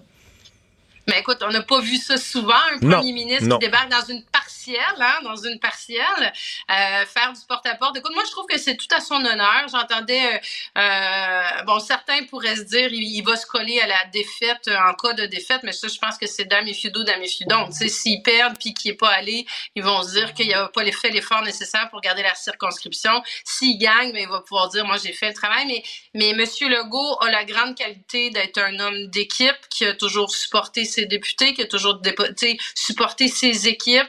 Ben, de toute évidence, il montre qu'il le fait aussi avec ses candidats parce que c'est pas une victoire qu'il prend pour acquis et de le voir sur le terrain, je trouvais ça tout à son honneur.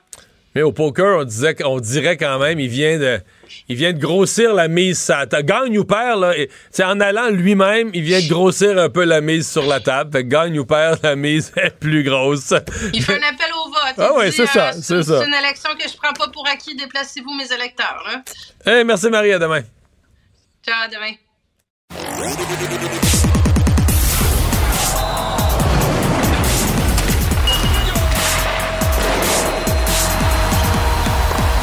Jean-François Barry, un chroniqueur pas comme les autres. Bonjour Jean-François. Salut Mario. As-tu été impressionné par ce premier match du Canadien hier soir? Impressionné. Là, j'irai pas jusque là. D'ailleurs, euh, j'ai entendu le point de presse euh, lorsque Renaud Lavoie il a demandé là, tu sur ses défenseurs qui sont à leur deuxième année, euh, est-ce qu'il y avait un plan de les faire jouer ensemble pour voir ce qu'ils ont dans le ventre sans les vétérans. Il a dit honnêtement, là, tu, sur, tu surpenses. Il n'y avait pas de plan. On veut juste donner de la glace à tout le monde. On veut les voir aller. Fait que, faut pas prendre ça trop à cœur non plus, les matchs préparatoires. Euh, gang, père, là. Euh, quand même, l'état-major voit pas nécessairement de test euh, de, de, jumelage de défenseurs. Faut pas surévaluer. Ce qu'on a pu voir hier, c'est qu'on n'en a pas de Jack Hughes un gars là, qui, patine et qui ridiculise quasiment l'adversaire. Hier, il avait l'air d'être dans une autre ligue euh, carrément.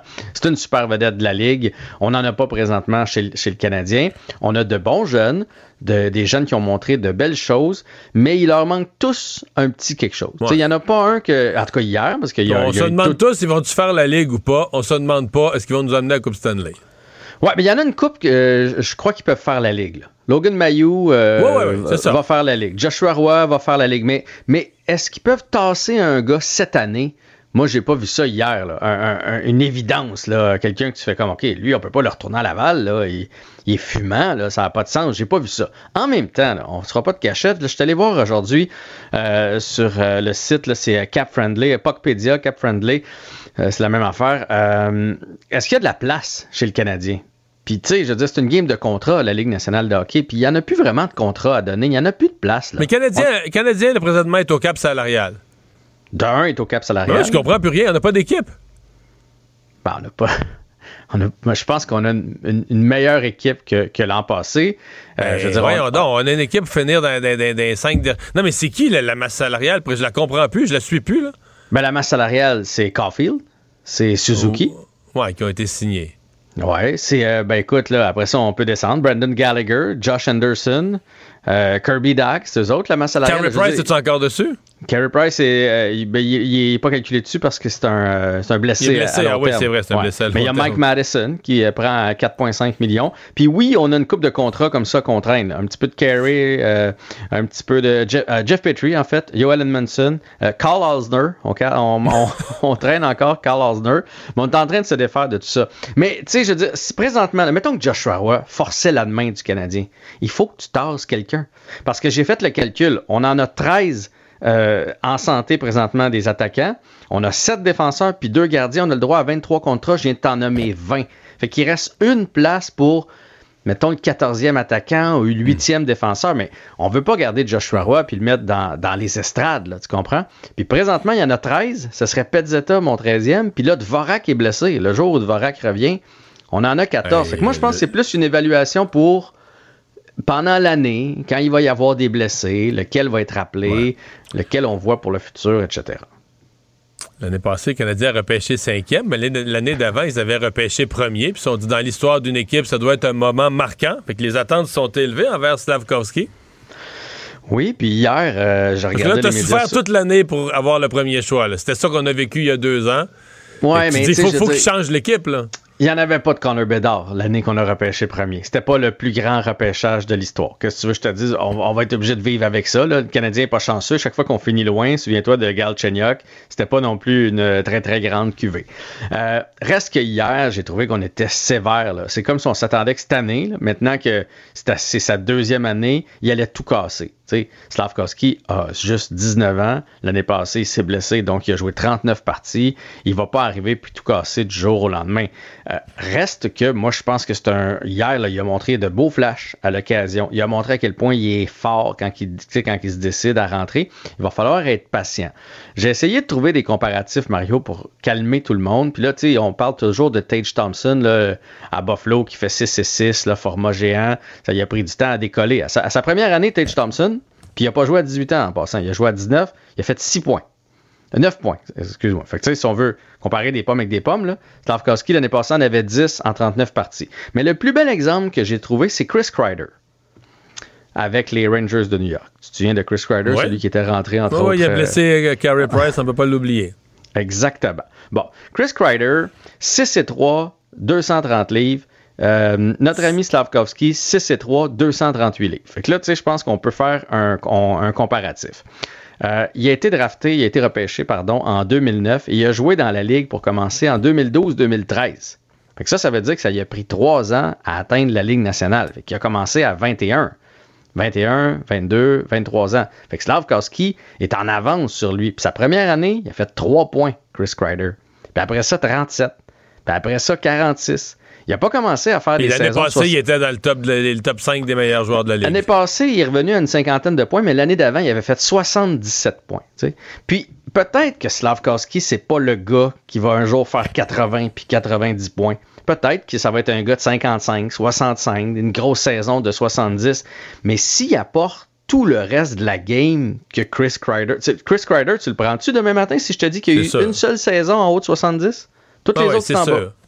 Mais mais tu sais, je veux dire, c'est un cheval, c'est un gars qui va dans le trafic, c'est un gars qui fait reculer l'adversaire, c'est un gars qui va faire n'importe quoi physiquement pour prendre sa place. Donc, moi, je pense que Slavkowski va être un jour top 6 avec le Canadien. Est-ce qu'il va avoir la finesse d'un Caulfield, d'un Suzuki? On ne sait pas. En même temps, est-ce que tu as vu son but euh, en fin de semaine dans le, match rouge contre blanc? Non. Écoute, il t'a déculotté le gardien avec des mains magiques. C'est juste que là, il n'a pas la chance de déployer ces mains-là. Mais quand on l'a envoyé en échappée, on aurait dit une ballerine. Mais c'est une ballerine quand même de 6 et 3, 238 livres, de 19 ans. Fait que donnons-y une chance. Soyons un petit peu patients et euh, tolérants. C'est vrai que ça fait, ça donne à réfléchir quand on dit là, il amorce sa deuxième saison, nos attentes sont dans le plafond. Mais il y a 19 ans.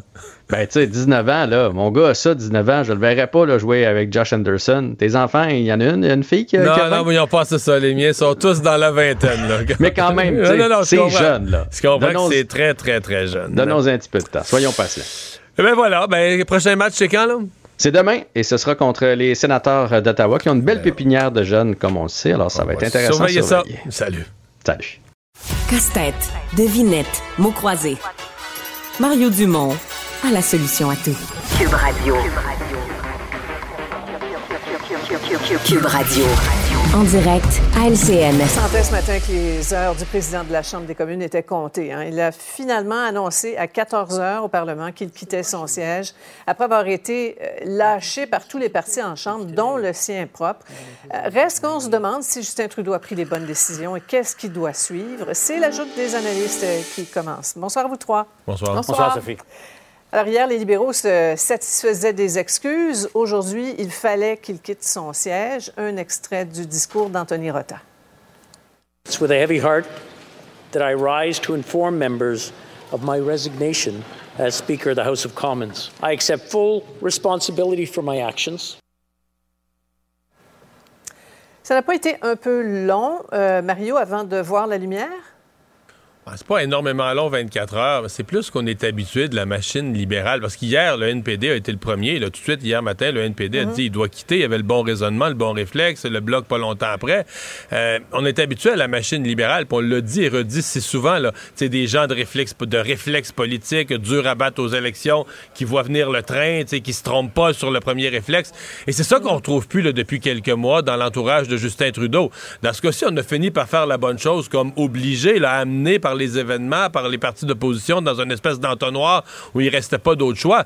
Mais hier, le premier réflexe, il faut, faut se souvenir de ça, le premier réflexe de la machine libérale, plutôt que de demander au président de quitter, ce qui apparaissait absolument nécessaire, ça a été de dire, non, non, on va aller effacer des minutes de la Chambre des communes, des transcripts de la Chambre des communes, c'est ces moments, ces quelques minutes qui ont mal paru la semaine passée. C'est le premier réflexe, et c'est ce que j'appelle une machine qui a pu la l'espèce de vivacité d'esprit de dire, regarde, là, le train s'en vient de là, alors pas nous mettre sur le rail, voici ce qu'il faut faire. Tu sais, le premier réflexe, un instinct sûr, là.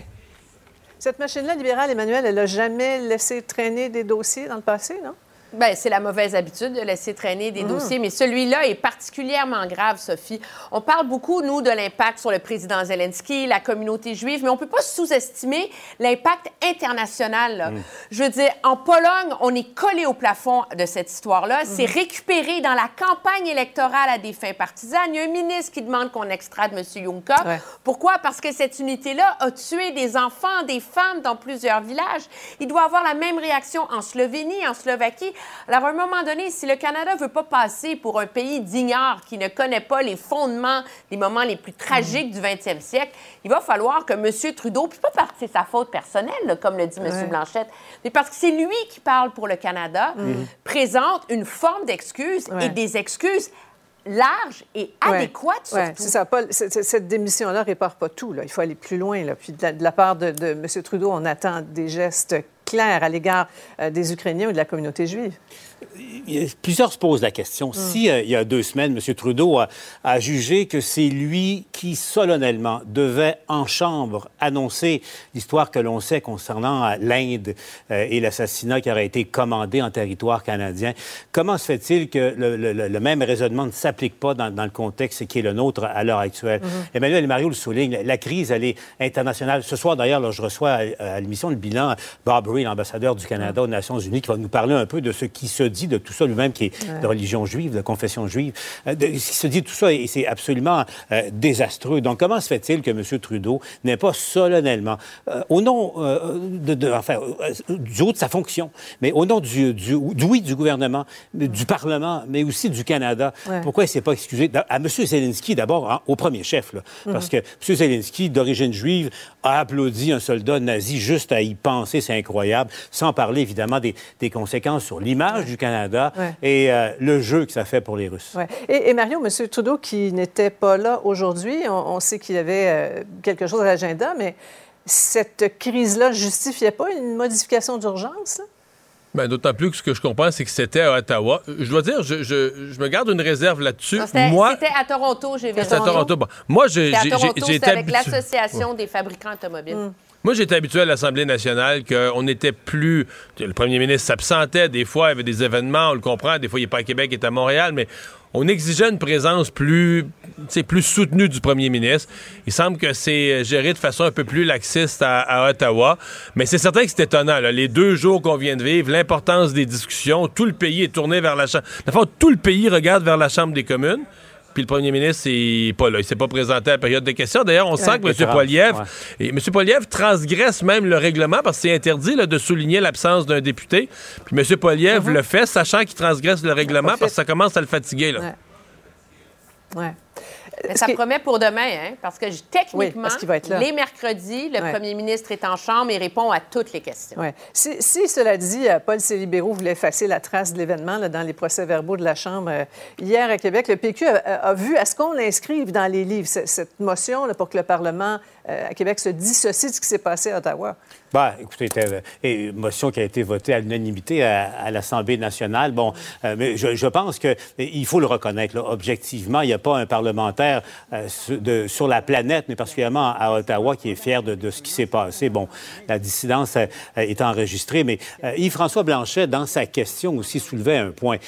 bon, qu'est-ce qui s'est passé? Comment se fait-il que l'homme en question s'est retrouvé dans, dans les estrades? Est-ce que, le, oui, la GRC, est-ce que, oui, le cabinet du premier ministre ont vu la liste en question? On ne le sait pas de manière absolue. Thomas Mulcair, qui a été chef de l'opposition à Ottawa, lui affirme à la joute que c'est clair que ce n'est que le président qui est en cause là-dedans. Mais bon, bon, il y aura sans doute une enquête interne. Mais cela étant dit, M. Blanchette soulignait un point. Si M. Trudeau, c'est pas de sa faute sur la présence de ce soldat nazi, sa responsabilité, c'est d'être là pour réparer les pots cassés. Mhm. Cela dit, ça fait comme trois fois dans l'histoire que ça arrive. Hein? Il y a eu euh, Jeanne Sauvé, il y a eu James, au 19e siècle, James David Edgar. Donc, troisième fois qu'on mhm. perd ainsi, mais d'une façon très différente, puisqu'il a démissionné dans la controverse, un président de la Bien, euh, ça va être intéressant, euh, Paul, d'entendre M. Ray ce soir au bilan. Maintenant, après la pause, une RPA privée de Québec a fait l'acquisition d'un robot pour aider le personnel à servir les repas et confronter un manque de main-d'œuvre. Directeur général qui aimerait en acheter d'autres. Restez avec nous. Autrement dit, Cube Radio. Alexandre, euh, le dimanche à ce temps-ci de l'année, c'est le dimanche NFL pour les amateurs de football. Et ce dimanche, c'est pas un joueur de football qui a volé la vedette, euh, malgré qu'il y a eu des matchs spectaculaires, quasiment des records de points battus. C'est Taylor Swift, l'artiste le plus en vue de la planète, qui aurait une affaire, avait une idée peut-être avec un joueur des Chiefs de Kansas City. Et là, on, prend conscience de la, folie Taylor Swift, de tout ce que ça a provoqué aujourd'hui. L'attraction autour de cet artiste-là, Mario, ça n'a pas de bon sens. Puis moi, moi-même, je suis pas un fan de Taylor Swift, je suis un fan de football, et on dirait soudainement que ça conjugue les deux mondes ensemble d'un seul coup. Puis l'attrait de Taylor Swift, qui était d'ailleurs au, c'est le Arrowhead Stadium, le stade... avec la mère Kelsey, qui est une vedette déjà dans la NFL, parce que ses deux fils jouaient un contre l'autre au dernier Super Bowl. Exactement. la madame, maman Kelsey, est déjà une vedette. Fait que là, t'as Taylor Swift Swift assis avec Maman Kelsey. Euh, avec un chandail des Chiefs. Avec un chandail des Chiefs, les bras d'un quand il y a des beaux jeux. Oui, puis là, semble-t-il que ça se confirme que les deux ben, ont une amourette, ou se fréquentent, ou se voient, peu importe comment on veut appeler ça.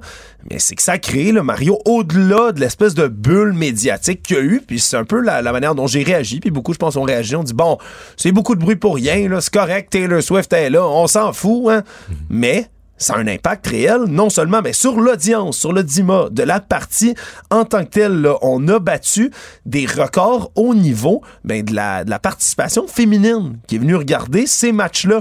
Entre autres, entre un match et un match, C'était une, dégelée là, de, des, Chiefs contre les Bears. Donc, ouais, c'est pas, pas vraiment un match serré que tu regardes au bout de ta chaise jusqu'à la fin. Là. Pourtant, au, en comparaison au dernier match des Chiefs contre les, euh, les Jaguars de Jacksonville, ben là, on a eu droit à un augmentation de 63% du visionnement par, chez les femmes de 18 à 49 ans. Et là, depuis ce temps-là... Depuis Après ça, c'est les chiffres personnels. C'est comme si Travis Kelsey avait jamais existé. Or, c'est un joueur qui est dans la ligue depuis plusieurs années. Il a gagné deux Super Bowls. C'est déjà une super vedette. C'est 400% d'augmentation de vente de ses chandails puis de la marchandise avec le nom de Travis Kelsey. Le podcast de Travis Kelsey est rendu numéro 1 sur Apple, toutes catégories confondues. Il a augmenté ses suivants sur Instagram de 383 000 personnes maintenant qui sont venues le suivre de plus qu'avant. Puis on comprend c'était une vedette. Mais là, ça non, c'est C'est pas de recrue, c'est un joueur, une super vedette, euh, champion de Super Bowl. Euh. Les recherches sur les Chiefs sur le web ont triplé. On a triplé les ventes de matériel des Chiefs aussi sur StubHub. Et là, c'est la plus grande, là, cette journée-là, depuis ce temps-là. Ils ont vendu en une seule journée plus de billets des Chiefs que n'importe quand depuis le début de la saison. Ça démontre qu'il y a vraiment un impact économique là, au-delà de tout ça. Puis social. Non, mais Taylor Swift, il euh, n'y a pas de limite. C'est une machine de marketing impensable. merci, Alexandre. Cube Radio. Une autre vision de l'actualité. Cube Radio. Cube Radio. En direct à LCN.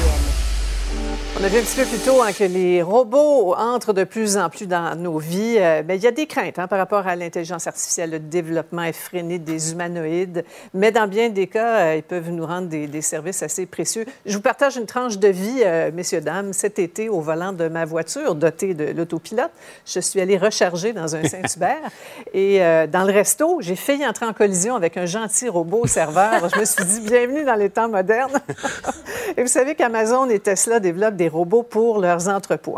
Alors, Paul, une solution à la pénurie de main-d'œuvre? Ben absolument. Le reportage de Sébastien Dubois est assez amusant et c'est mignon tranche de vie pour tranche de vie. Euh, avant les fêtes, j'ai fait un reportage au CHUM à Montréal euh, sur le, directeur général qui quittait ses fonctions. Et puis au CHUM, vous savez, ils ont un petit robot euh, qui, est testé en ce moment là, pour, à l'accueil, pour accueillir les gens. on décide d'accueillir les gens à l'hôpital. Déjà là, c'est une bonne idée. mais bon, vraiment mignon. Et là, je regardais la fascination des gens. C'est vraiment mignon là, comme, comme créature. Petit problème, pendant le tournage, le robot est tombé en panne.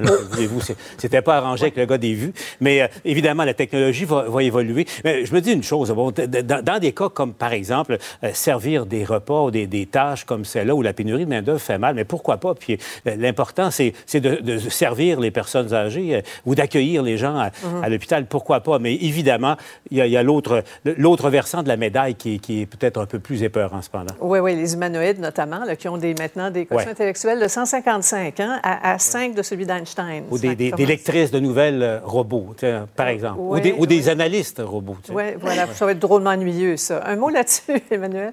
Bien, moi, je pense qu'il y, a deux classes hein, euh, d'intelligence artificielle, en vérité. Puis les robots qui permettent d'exécuter des tâches qui ne sont que des exécutants, mm-hmm. euh, ça va devenir essentiel. Et d'ailleurs, je pense que la fascination qu'on a pour ça maintenant, ici au Québec en particulier, illustre à quel point, cependant, le Québec est en retard en termes d'automatisation, de robotisation de ses entreprises. Il y a un, gouffre, un retard en termes de productivité. Et c'est sûr que ces robots de plus en plus sophistiqués offrent une partie de la solution. Oui. Mario, j'aimerais t'entendre sur notre ministre de l'Éducation écrivain, Jean-François Roberge. Hein? On vient de voir qu'il accouche d'un quatrième livre, premier roman pour adultes, d'aventure, abordage et non pas de naufrage, heureusement. Euh, il y a un ministre français qui est aussi écrivain. On lui a reproché de s'éparpiller. Que... Comment tu vois ça? C'est bon de ben, Attention, on a eu, nous au Canada, euh, on a eu un premier ministre écrivain, Stephen Harper, pendant son mandat, avait consacré ses soirées, ses loisirs à monter un super mm-hmm. livre sur euh, le hockey, une espèce de, bible du hockey, hein, au, Canada. C'était sa thèse de doctorat, d'ailleurs. Ah oui, ouais, mais, dans, le, dans, le cas de Jean-François Robert, c'est ça, il était à l'écriture déjà avant d'entrer en politique. En fait, c'est comme ça euh, qu'il a été connu un peu. On l'invitait dans des émissions de télé sur le thème de l'éducation parce qu'il avait écrit un livre sur l'éducation. Il avait écrit des livres pour enfants aussi.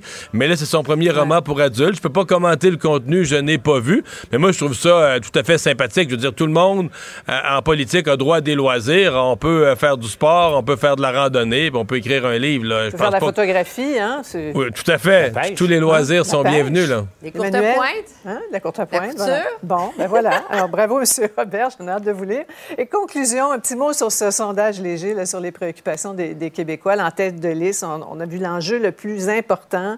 On n'est pas surpris, hein, le coût de la vie à 34 Ensuite, le système de santé, 25 l'accès au logement, 14 changement climatique, 9 éducation, parlant de M. Roberge, 5% lui, ne trouvera pas ça drôle. Qu'est-ce qui vous étonne dans ce, sondage, euh, monsieur, dame? Il n'y a pas grand-chose qui m'étonne, je vais vous dire. Euh, ça vient confirmer en vérité que quand des enjeux financiers comme le coût de la vie prennent le dessus, les changements climatiques sont assez. Il est arrivé la même chose en 2008. Mm-hmm. Sophie, il y a 7 millions de Canadiens qui ne réussissent pas à se, mourir, à se nourrir adéquatement mm. et 42% d'entre eux sont dans une situation financière plus précaire qu'à la même date l'an hmm. dernier. C'est viscéral pour beaucoup d'électeurs, cet enjeu-là. C'est leur capacité de vivre leur vie, de nourrir hmm. leurs enfants. C'est ça. C'est de la survie, Paul. mais, ça rattrape. La hausse des taux d'intérêt, ça rattrape à peu près tout le monde au hmm. pays maintenant.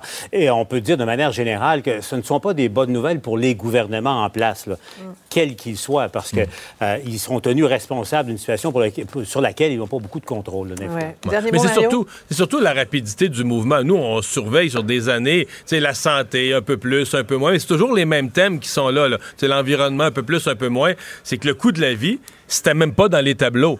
Tu prends, tu prends un sujet qui n'apparaît même pas dans les tableaux et qui, en l'espace de quoi, deux ans, devient le numéro un. C'est ça qui est sans précédent. C'est la rapidité avec laquelle ce problème de société euh, est, apparu. L'inflation a frappé durement les gens et est apparu tout à coup euh, en, sommet des priorités. Voilà. Et voyez, l'intelligence artificielle m'a précédé. C'est écrit en bas, les résultats demain dans le journal. Alors voilà. Merci à vous trois. Au revoir. Au revoir. Une autre vision de l'actualité. Cube Radio. Ah voilà, c'est ce qui conclut notre émission de ce mardi. Merci d'avoir été des nôtres. À demain. Cube Radio. Cube Radio.